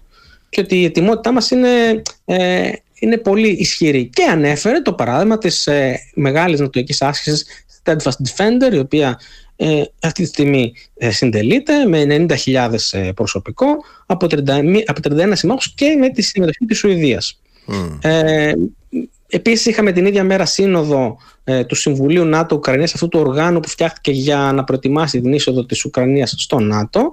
Ε, παρέστηκε ο Υπουργός Άμυνας ο Ρουστιό Μουμέροφ της Ουκρανίας ε, φορούσε κάτι άσπρο παπούτσια, δεν θυμάμαι, κάτι, ένα φοβερό πράγμα. Δηλαδή, εσύ που ασχολείσαι με τον τίσιμο θα, θα, θα φρίκαρε. λοιπόν, ο Μέροφ ενημέρωσε τους συμμάχους για τι ε, τελευταίες εξελίξεις στο πεδίο και οι, οι εταίροι εξέφρασαν την, ε, την πεποίθησή τους ότι πρέπει το ΝΑΤΟ να συνεχίσει να υποστηρίζει την Ουκρανία, αλλά να το δούμε να συμβαίνει και όμως αυτό. Εγώ θα, θα απαντούσα. Ο Γενικός Γραμματέας υπενθύμησε ότι είδαμε αυτές τις μέρες, τι τελευταίες μέρες, πολλά νέα πακέτα βοήθειας που ανακοινώθηκαν από τους συμμάχους, δηλαδή Καναδά, Φιλανδία, Νορβηγία, και καλύπτουν βασικές ανάγκες της ε, Ουκρανίας. Κάτι που ανέφερε πάρα πολύ ο Στόλτεμπεργκ ενδιαφέρον ήταν ότι ε, είναι εξοπλισμός αλλά και ανταλλακτικά για F-16. Επομένως, έρχονται και τα F-16, αφού έρχεται πρώτα και εξοπλισμός και τα ανταλλακτικά. Και φυσικά αεράμινα. Ε, 20 20 σύμμαχοι του ΝΑΤΟ συμφώνησαν, θα σχηματίσουν ένα συνασπισμό για την απομάκρυση των ναρκών στο πεδίο της μάχης των Ουκρανών. Θα δώσουν δηλαδή δυνατότητες στους Ουκρανούς ε, για την ε, ναρκαλίευση. Μία άλλη ομάδα συμμάχων, ανέφερε ο Στόλτεμπεργκ, ε, θα συγκροτήσει ένα όργανο για να κατασκευάσει και να παραδώσει ένα εκατομμύριο ντρόουν στην Ουκρανία. Η Ουκρανία αυτή τη στιγμή στην Αυντίευκα, ε, που έχουν τελειώσει τα πυρομαχικά στην Αυντίευκα και από εκεί που είχαν ξέρω εγώ, 8, για κάθε 8 ή 10 Ρώσους ε, νεκρούς είχαν έναν, οι Ουκρανοί τώρα έχουν περίπου έναν προς έναν. Mm. Ε, χρησιμοποιούν κάτι πολύ μικρά ντρόν δικής σου κατασκευής που το καθένα μπορεί να κουβαλήσει ένα κιλό εκρηκτικής ύλης. Κάτι γίνεται και με αυτό έστω, γιατί ο πόλεμος έχει περάσει σε νέες φάσεις τεχνολογίας, αλλά όπου να είναι μπορεί, κινδυνεύει να πέσει η Αυντίευκα. Και ένα από τα πλεονεκτήματα που αυτή τη στιγμή έχει η, Ουκρανία είναι ότι ε, επειδή δεν έχει δυνατότητες πλέον να, να βομβαρδίσει, δεν έχει πυροβολικό, ε, τουλάχιστον στρώνει ναρκοπαίδια ακριβώς πίσω από τις θέσεις που κρατάει, ώστε αν προελάσουν οι Ρώσοι να, να δυσκολευτούν όπως έπαθαν και οι Ουκρανοί με τη γραμμή σου Ροβίκιν. Ο νέος, ε, ο νέος, μια και μπήκα στα θέματα της Ουκρανίας, ο νέος ε, διοικητής, ε, αρχιστράτηγος της Ουκρανίας, ο Αλεξάνδρου Σίρσκι, ε, δεν είναι πολύ αγαπητός στην Ουκρανία, στον Ουκρανικό στρατεύμα. Τον αποκαλούν Χασάπη, γιατί ήταν αυτός που είχε αναλάβει την άμυνα του Μπαχμούτ. Όμως βρισκόμαστε σε μια φάση πολέμου που αν είναι η Αυντίβικα να γίνει Μπαχμούτ, θα πρέπει να απαιτηθεί ένα τέτοιος αρχιστράτηγος, ο οποίος γνωρίζει πώς να επιφέρει τόσο μεγάλες μαζικές απώλειες στους ε, Ρώσους, όπως συνέβη στον Μπαχμούτ. Ε, Πάντως δεν είναι αγαπητός ο Σίρσκι ούτε στην. Ε, ε, στο εσωτερικό ούτε στη Δύση και η Δύση εκφράζει το φόβο ότι μπορεί, επειδή δεν υπάρχουν πυρομαχικά αυτή τη στιγμή στην Ουκρανία επαρκή, ε, μπορεί στη γραμμή του μετόπου σε ορισμένα σημεία, ξέρω εγώ, ένα σύνταγμα να υποχρεωθεί να υποχωρήσει και μετά να ακολουθήσουν σαν ντόμινο και τα άλλα και να έχουμε κάποιο, κάποιο μαζικό ξαφνικά, κάποιο μαζικό περιστατικό ρωσικής προέλαση. Θα τα δούμε αυτά. Συνέχισε ο Στόντεμπεργκ να λέει ότι αυτή τη στιγμή οι Νατοικοί σύμμαχοι ε, δίνουν, παρέχουν το 99% της συνολικής στρατιωτικής βοήθειας προς την Ουκρανία. Ναι, αλλά εγώ θα έλεγα ότι είναι πάρα πολύ λίγο. Γιατί η στατιστική γλώσσα λέει εδώ πέρα ψέματα. Σε απόλυτες τιμές είναι πάρα πολύ λίγα. Δεν επαρκούν. Ε, Ανέφερε ότι 75 δισεκατομμύρια δολάρια από την αρχή του πολέμου έχουν παράσχει οι ΗΠΑ στην Ουκρανία σε στρατηγική, οικονομική και ανθρωπιστική βοήθεια και οι υπόλοιποι εταίροι και σύμμαχοι του ΝΑΤΟ 100 δισεκατομμύρια δολάρια. Τότε. Τώρα δύσκολα τα πράγματα. Ε, γενικά υπερασπίστηκε την συνέχεια του ΝΑΤΟ, να πούμε αυτό, και προέβηκε σε μια αμφιλεγόμενη δήλωση για τη δυνατότητα της Ευρώπης να ε, καταστεί, ξέρω εγώ, ένας ανεξάρτητος κλάδος μέσα στο ΝΑΤΟ, αλλά έχει και δίκιο και άδικος σε αυτό. Ο τρόπος που το εξέφρασε ήταν λίγο αμφιλεγόμενος. Έχει δίκιο ότι η Ευρώπη από μόνη της δεν επαρκεί και χρειαζόμαστε ακόμα τις ΗΠΑ για την άμυνα της Υπήρου. Και θα, αν έρθει για παράδειγμα ο Τραμπ, δεν τον ονομάζει τον Τραμπ στις δηλώσεις του φυσικά, γιατί είναι και πολιτικάντη. Πρέπει να, να, να φυλάει τα νότα του για περίπτωση εκλογής Τραμπ. Δεν τον κατονόμασε, αλλά τον, τον φωτογράφησε ότι αν ε, συμβεί κάτι και αποσύρουν οι Αμερικανοί τις ε, δεκάδες χιλιάδες των Αμερικανικών στρατευμάτων και την ε, Αμερικανική ομπρέλα προστασίας, η Ευρώπη θα βρεθεί στη δύσκολη θέση. Η ε, τα πυρηνικά προσχώρησε... μας ενδιαφέρουν τώρα. Αυτά είναι η ουσία. Όλα τα υπόλοιπα τα βρίσκουμε. Ναι. Η Ελλάδα προσχώρησε στην, ε, με, με υπογραφή του, του Υπουργού Αθηνικής Άμυνας Νίκου Δένδια. Ναι. Όχι μόνη ε, της. Όχι μόνη της. Και η Τουρκία μαζί υπογράψαν στο ίδιο τραπέζι. Ναι, αλλά εγώ μιλάω για την Ελλάδα αυτή τη στιγμή τώρα. Δηλαδή ναι, δεν το κάνεις αυτό. Ε, ήθελα, να, ήθελα να το. Είσαι πράκτορας ξένων. αλότερων κέντρων, ναι, ξέρω εγώ. Ναι. Λοιπόν, υπέγραψε λοιπόν την ε, συμμετοχή της αντιπυραυλική προστασία που ονομάζεται European Sky Shield Initiative. Mm-hmm, σημαντικό. Ναι. Ε, θα πρέπει να, μαζί με τον για Angular, θα πρέπει φυσικά για να συμμετέχουμε σε τέτοιες πρωτοβουλίες να προβούμε σε επενδύσεις. Δεν, δεν υπογράφουμε κάτι και έρχονται άλλοι και μας προστατεύουν. Εμείς προστατεύουμε. Ε; Εμείς συμβάλλουμε στην αντιπυραυλική προστασία. Ε, και ε, εκτός από αυτό, ε, συναντήθηκε λοιπόν με τον Γιασά Angular, δήλωσε ο, ο Νίκος Δένδες ε, ανοίγουν εισαγωγικά στο περιθώριο της Συνόδου Υπουργών Άμυνας του ΝΑΤΟ. Συνδύθηκα με τον Τούρκο ομολογό μου Γκεσά Γκιουλέρ. Συζητήσαμε για την ανάγκη διατήρησης κλίματος ύφεσης και αποφυγής οποιονδήποτε ενεργειών που μπορούν να το διαταράξουν. Εννοεί το κλίμα ύφεσης. Mm. Η Ελλάδα προσποιείται μετά την διακήρυξη των Αθηνών για την οποία διακήρυξη των Αθηνών μας επένεσε ο Τόνι Μπλίνκεν στη συνάντηση για Ραπετρίτη. Άλλη μόνο. Προσποιείται ότι συνεχίζεται το πρώτο δεκαήμερο μετά την συνθήκη της, μετά την διακήρυξη των Αθηνών, που είχαμε ύφεση. Έκτοτε όμως είχαμε πάρα πολλές δηλώσεις, αυτό και του, και του Χακάν Φιντάν, τα πιο επεύθυνα χείλη δηλαδή, για αποστρατιωτικοποίηση, για όλα αυτά τα οποία έχει κατά καιρούς πει ε, η Τουρκία και πριν τη διακήρυξη των Αθηνών. Και εμείς προσποιούμαστε ότι δεν έχουν συμβεί αυτά, διότι αν, αν αποδεχτούμε ότι συνέβησαν όλα αυτά, αυτές οι, οι, οι νέες διεκδικήσεις, η Νόταμ που εκδίδει κάθε τόσο η Τουρκία για το Αιγαίο, αν το παραδεχτούμε, τότε σημαίνει ότι αυτό το παλιό χαρτο που υπογράψαμε με τους Ρώσους, με τους Τούρκους, έχει γίνει κουρελόχαρτο και δεν είναι η νέα συμφωνία, το νέο σύμφωνο φιλία ε, ε, Βενιζέλου ή Νονού. Ε, νομίζω ότι ε, αυτή τη στιγμή στουρθοκαμιλίζουμε, διότι τι να κάνουμε, επανήλθαν, έχουμε πλήθος από και επίκειται τώρα ε, το υψηλού επίπεδου συμβούλιο που θα γίνει μέσα στην Άνοιξη ανάμεσα σε, και και στο επιτελείο διπλωματίας του Μαξίμου και στον Έλληνα Πρωθυπουργό και τον Τούρκο Πρόεδρο. Θα τα αφήσουμε σε αυτά τα δυσάρεστα που με στεναχωρούν για άλλη υπόθεση για να κλείσουμε με, την υπο... με την... Ε, εκλογές στην... στην Ινδονησία οι οποίες ναι. ενδέχεται να διαταράξουν το σκηνικό. Γιατί η Ινδονησία είναι και μια πολύ σημαντική χώρα που δεν τη λαμβάνουμε υπόψη συνήθως, αλλά είναι μια χώρα 280 εκατομμυρίων ε, ανθρώπων, η οποία ουσιαστικά, αν τη δει κάποιος και γεωγραφικά, είναι μια αλυσίδα νησιών που ε, είναι βασικός, ε, βασικό πεδίο ανάσχεσης της ε, Κίνας προς την Αυστραλία.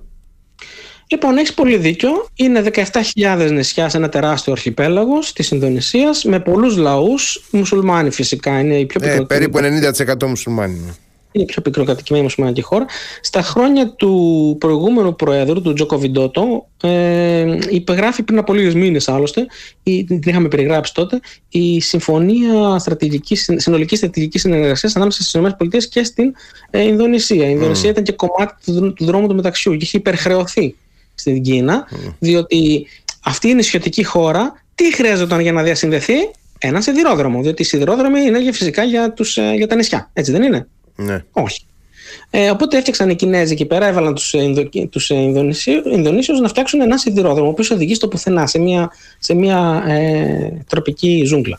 Ε, η Ινδονησία ελέγχει δύο, δύο σημαντικά περάσματα. Το ένα είναι το στενό της Μαλάκα που είναι η ανατολική είσοδος και έξοδος της, ε, συγγνώμη, η δυτική είσοδος και έξοδος της Ανατολικής ε, Νότιας Συνική Θάλασσας, από το οποίο περνάει όλο το ναυτικό εμπόριο της Κίνας και τα προϊόντα της, αλλά και οι πρώτες ύλες και τα καύσιμα τα οποία είναι απαραίτητα. Και επειδή η Ινδονησία ελέγχει και τη μισή, τη μισή νήσο Νέα Γουινέα, η άλλη μισή είναι η Παπούα, με την οποία πρόσφατα είπαμε στην περασμένη ανασκόπηση η Κίνα υπέγραψε αμυντική συμφωνία. Ναι.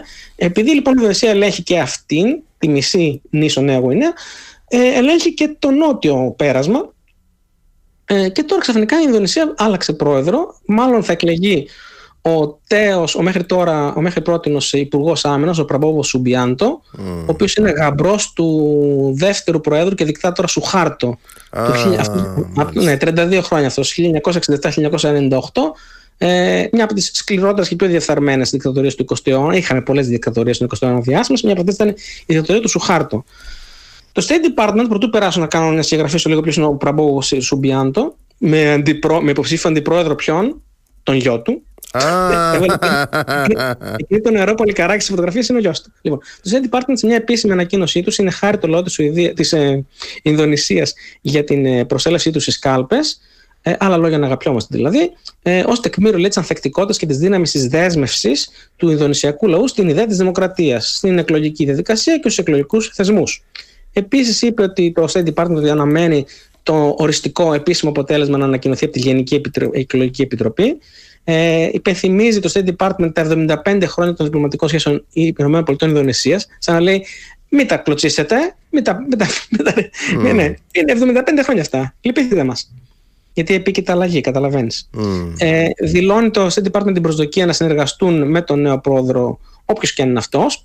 Ο προπόβο Σουμπιάντο θα είναι, όποιος και αν είναι αυτός. Ε, και με την νέα κυβέρνηση, καθώς και με τα νέα δύο νομοθετικά σώματα, δηλαδή Βουλή και Γερουσία, ε, σε θέματα λέει όπως η κλιματική αλλαγή, η εξασφάλιση της προκοπής και της ασφάλειας στον Ινδοειρηνικό και η διαφύλαξη της διεθνούς σταθερότητας. Αυτά τα πράγματα δεν θα προκόψουν στις επαφές ΗΠΑ και Ινδονησίας. Θα δούμε, δεν, μπορούμε, δεν έχουμε κρυστάλλινη σφαίρα κι εμείς, θα δούμε.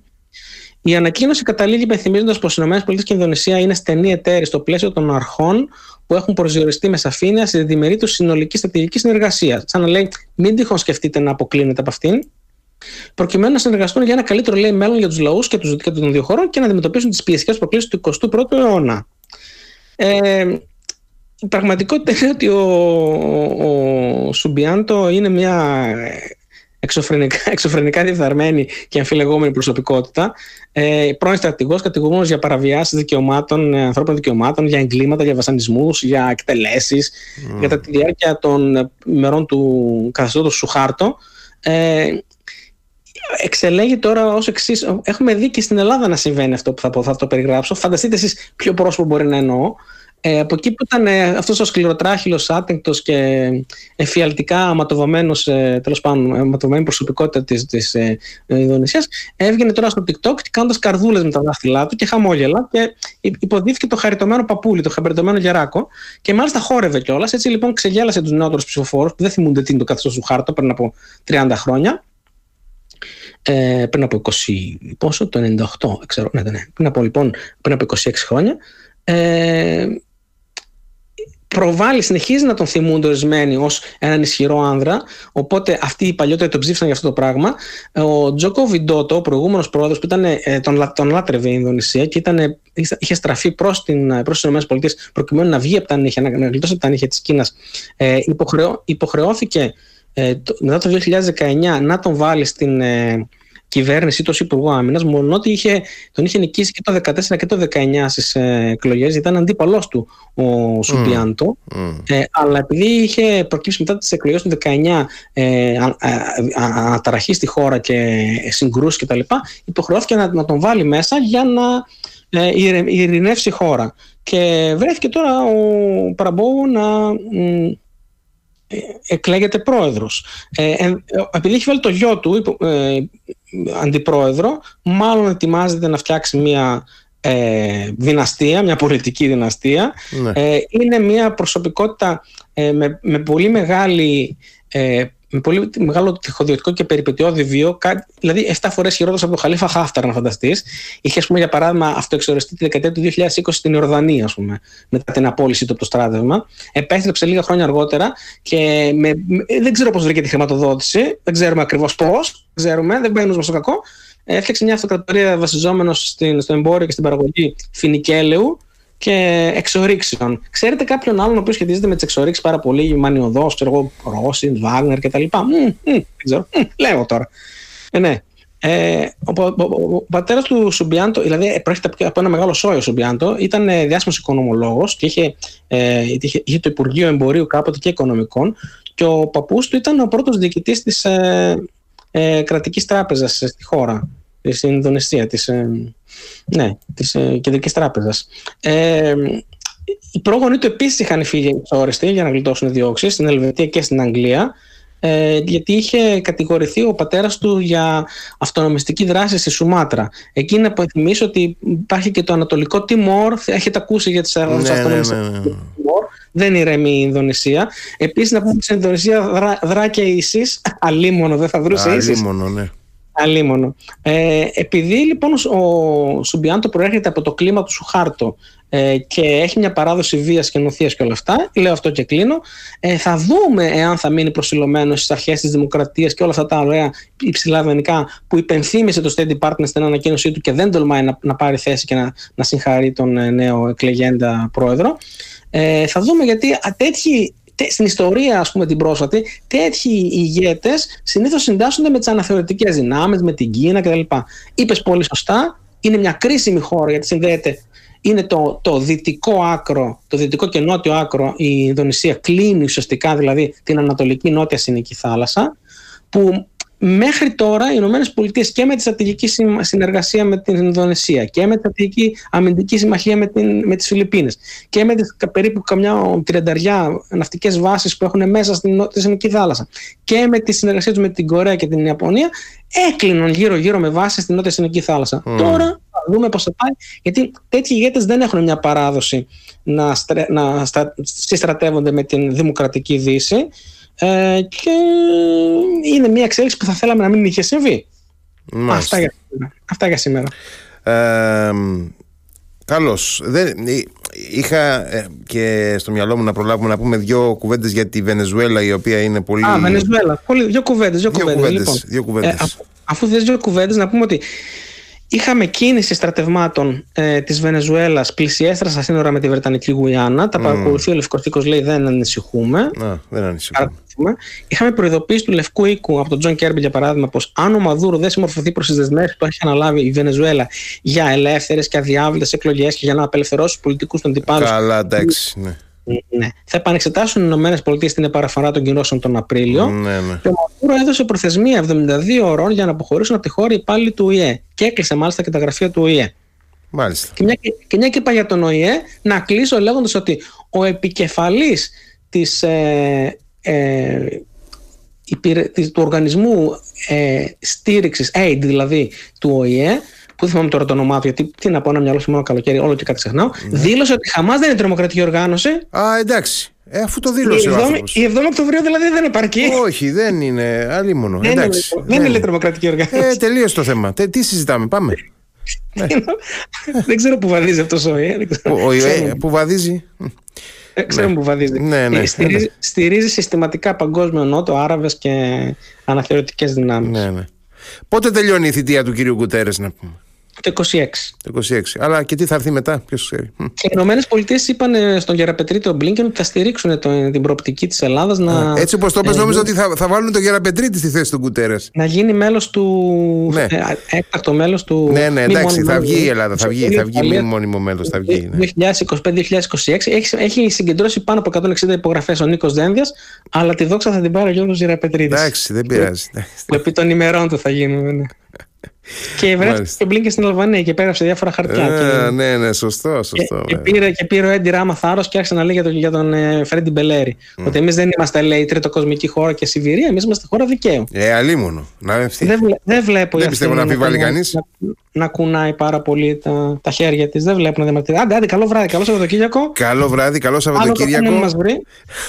Και την άλλη φορά με καλό. Τα λέμε, για χαρά. Γεια, γεια.